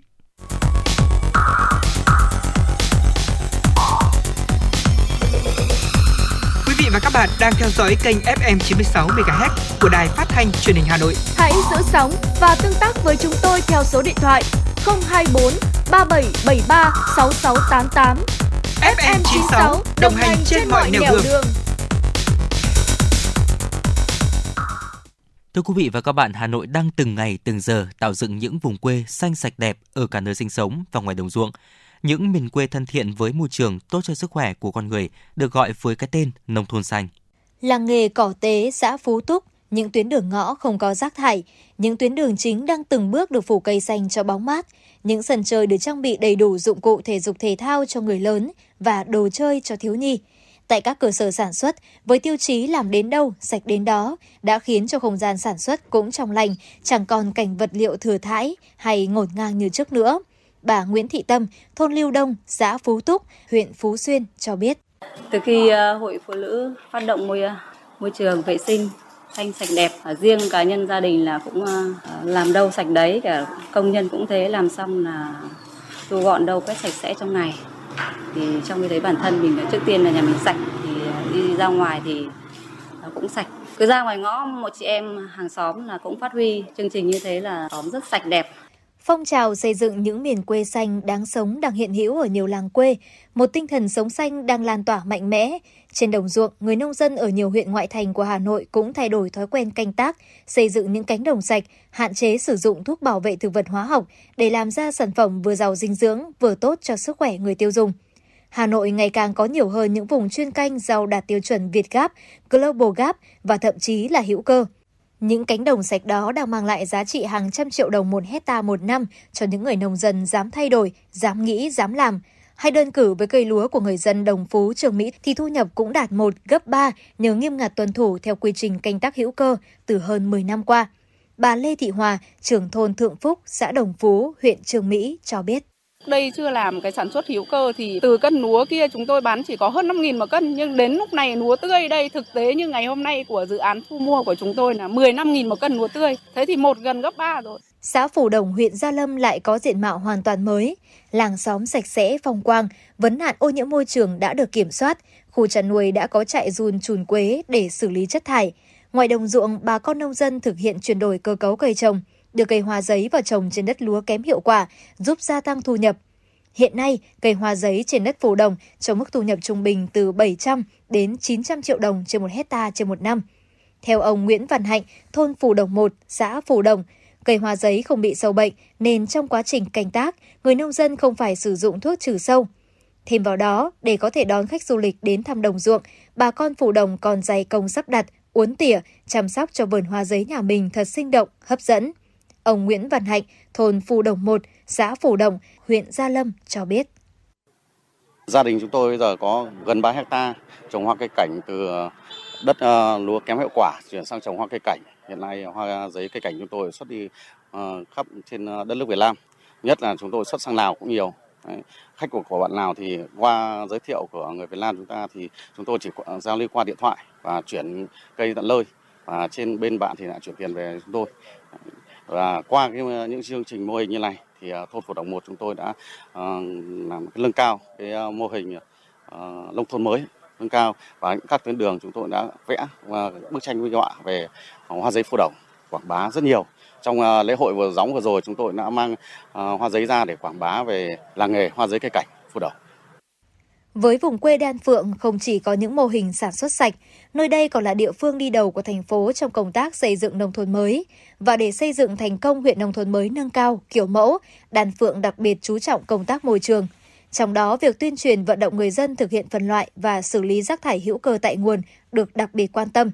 Ông Hoàng Văn Thân, thôn Tiến Bộ, xã Thượng Mỗ, sau khi tham gia mô hình, thấy lượng rác sau khi xử lý đã không còn mùi xú uế, và đặc biệt, lượng rác thải còn thừa đổ ra môi trường cũng rất ít. Hiệu quả của mô hình đã thôi thúc ông Thân và người dân xã Thượng Mỗ nhân rộng mô hình tại thôn xóm của mình. Ông Thân chia sẻ. Thực hiện cái mô hình làm phân hữu cơ để dân làng rồi là trong ờ, thôn xóm luôn được thân thiện với môi trường. Và lại có cái hữu hữu ích nữa là bón được cho cây trồng rất tốt để đảm bảo cái năng suất và cái cái cái cái, cái sản phẩm sạch cho cho nông dân.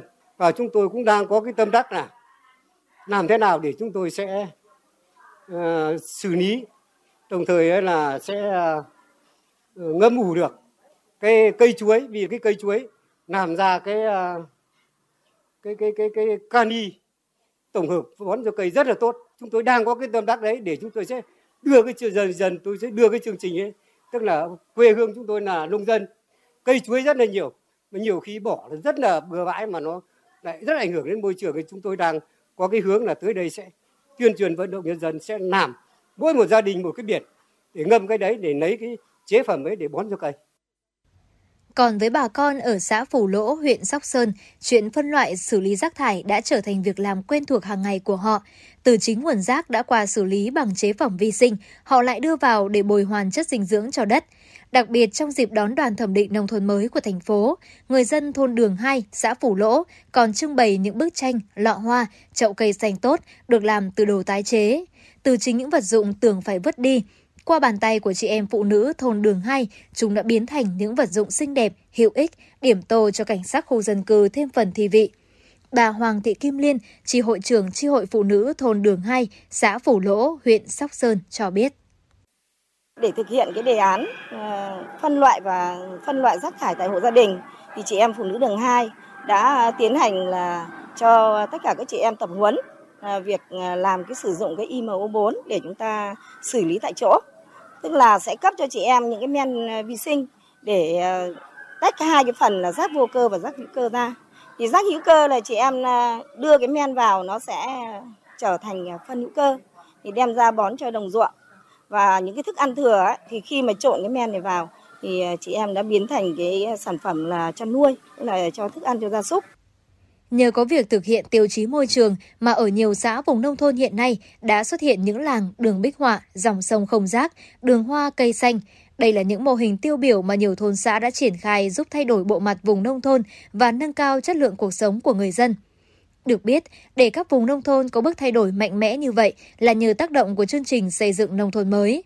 Hiện nay, phong trào xây dựng nông thôn mới được lan tỏa rộng khắp các quận huyện, nên đã góp phần làm nên diện mạo thủ đô ngày càng sáng, xanh, sạch đẹp không chỉ giữ vị trí đầu tàu ở chức năng đô thị của cả nước, Hà Nội còn phấn đấu phát triển vùng ngoại ô cũng phải thành hạt nhân phát triển, đi đầu cả nước để nông thôn của Hà Nội trở thành miền quê đáng sống, một không gian kinh tế nông thôn với thế mạnh của đất trăm nghề, gắn với phát triển nông nghiệp, du lịch nông thôn. Nhờ vậy, đến nay diện mạo nông thôn của xã đã thay đổi rõ rệt với cơ sở hạ tầng giao thông liên thôn, xóm được đầu tư xây dựng, nhiều tuyến đường khang trang, sạch đẹp, thuận tiện cho người dân đi lại và góp phần thúc đẩy kinh tế nông thôn phát triển.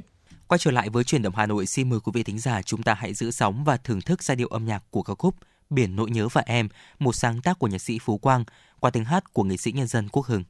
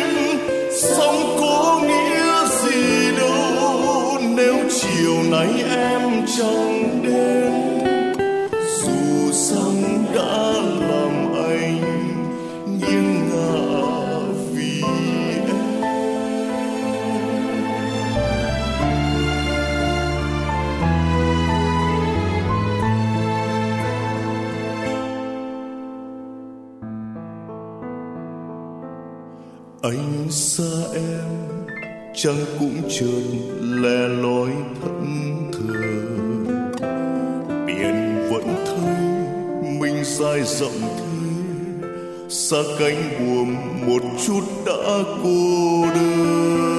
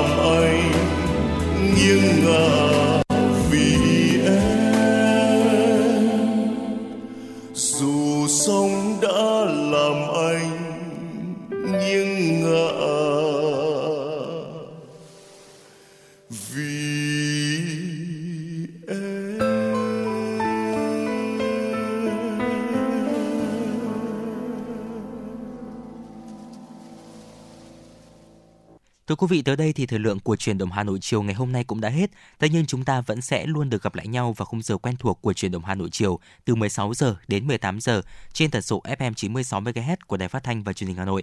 Quý thính giả hãy ghi nhớ số điện thoại của chương trình đó là 024 3773 6688 để cùng nhau tương tác và cùng nhau kết nối. Còn bây giờ Quang Minh và Trọng Khương thân mến chào tạm biệt.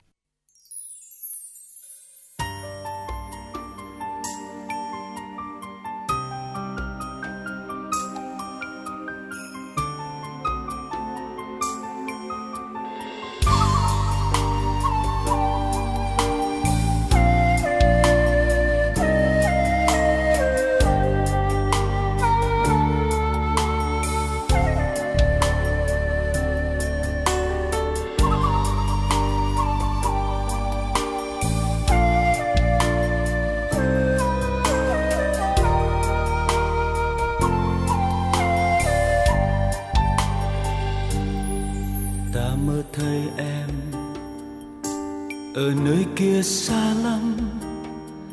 Một hà nội ngây ngất nắng, một hà nội run run heo mây. Dạ khúc đêm nay, một mình em, một mình ta. Tiếng lá rơi, vô tình bên khung cửa. Em bơ vơ thẫn thờ mong nhớ. Một giọt sương rơi, hai giọt nước mắt buồn. Ta mơ thấy em ở nơi kia xa lắm. Em cô đơn căn phòng trống cô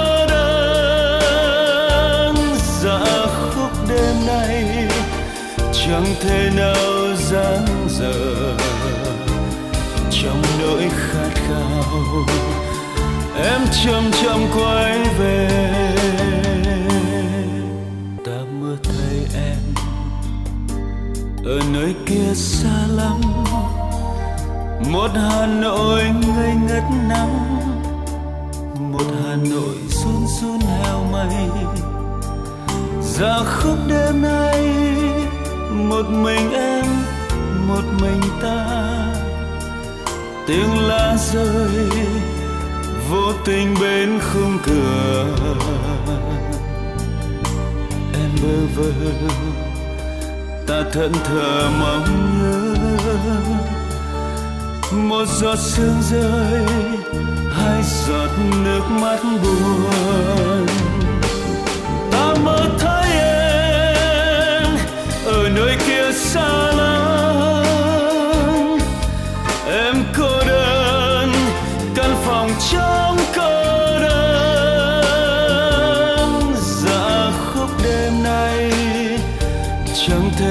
Dáng dở.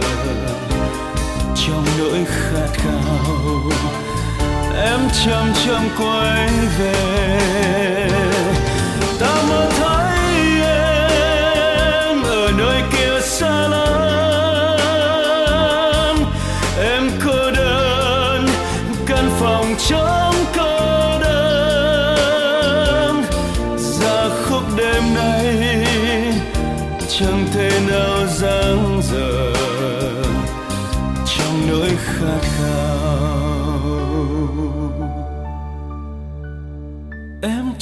Em chậm chậm quay về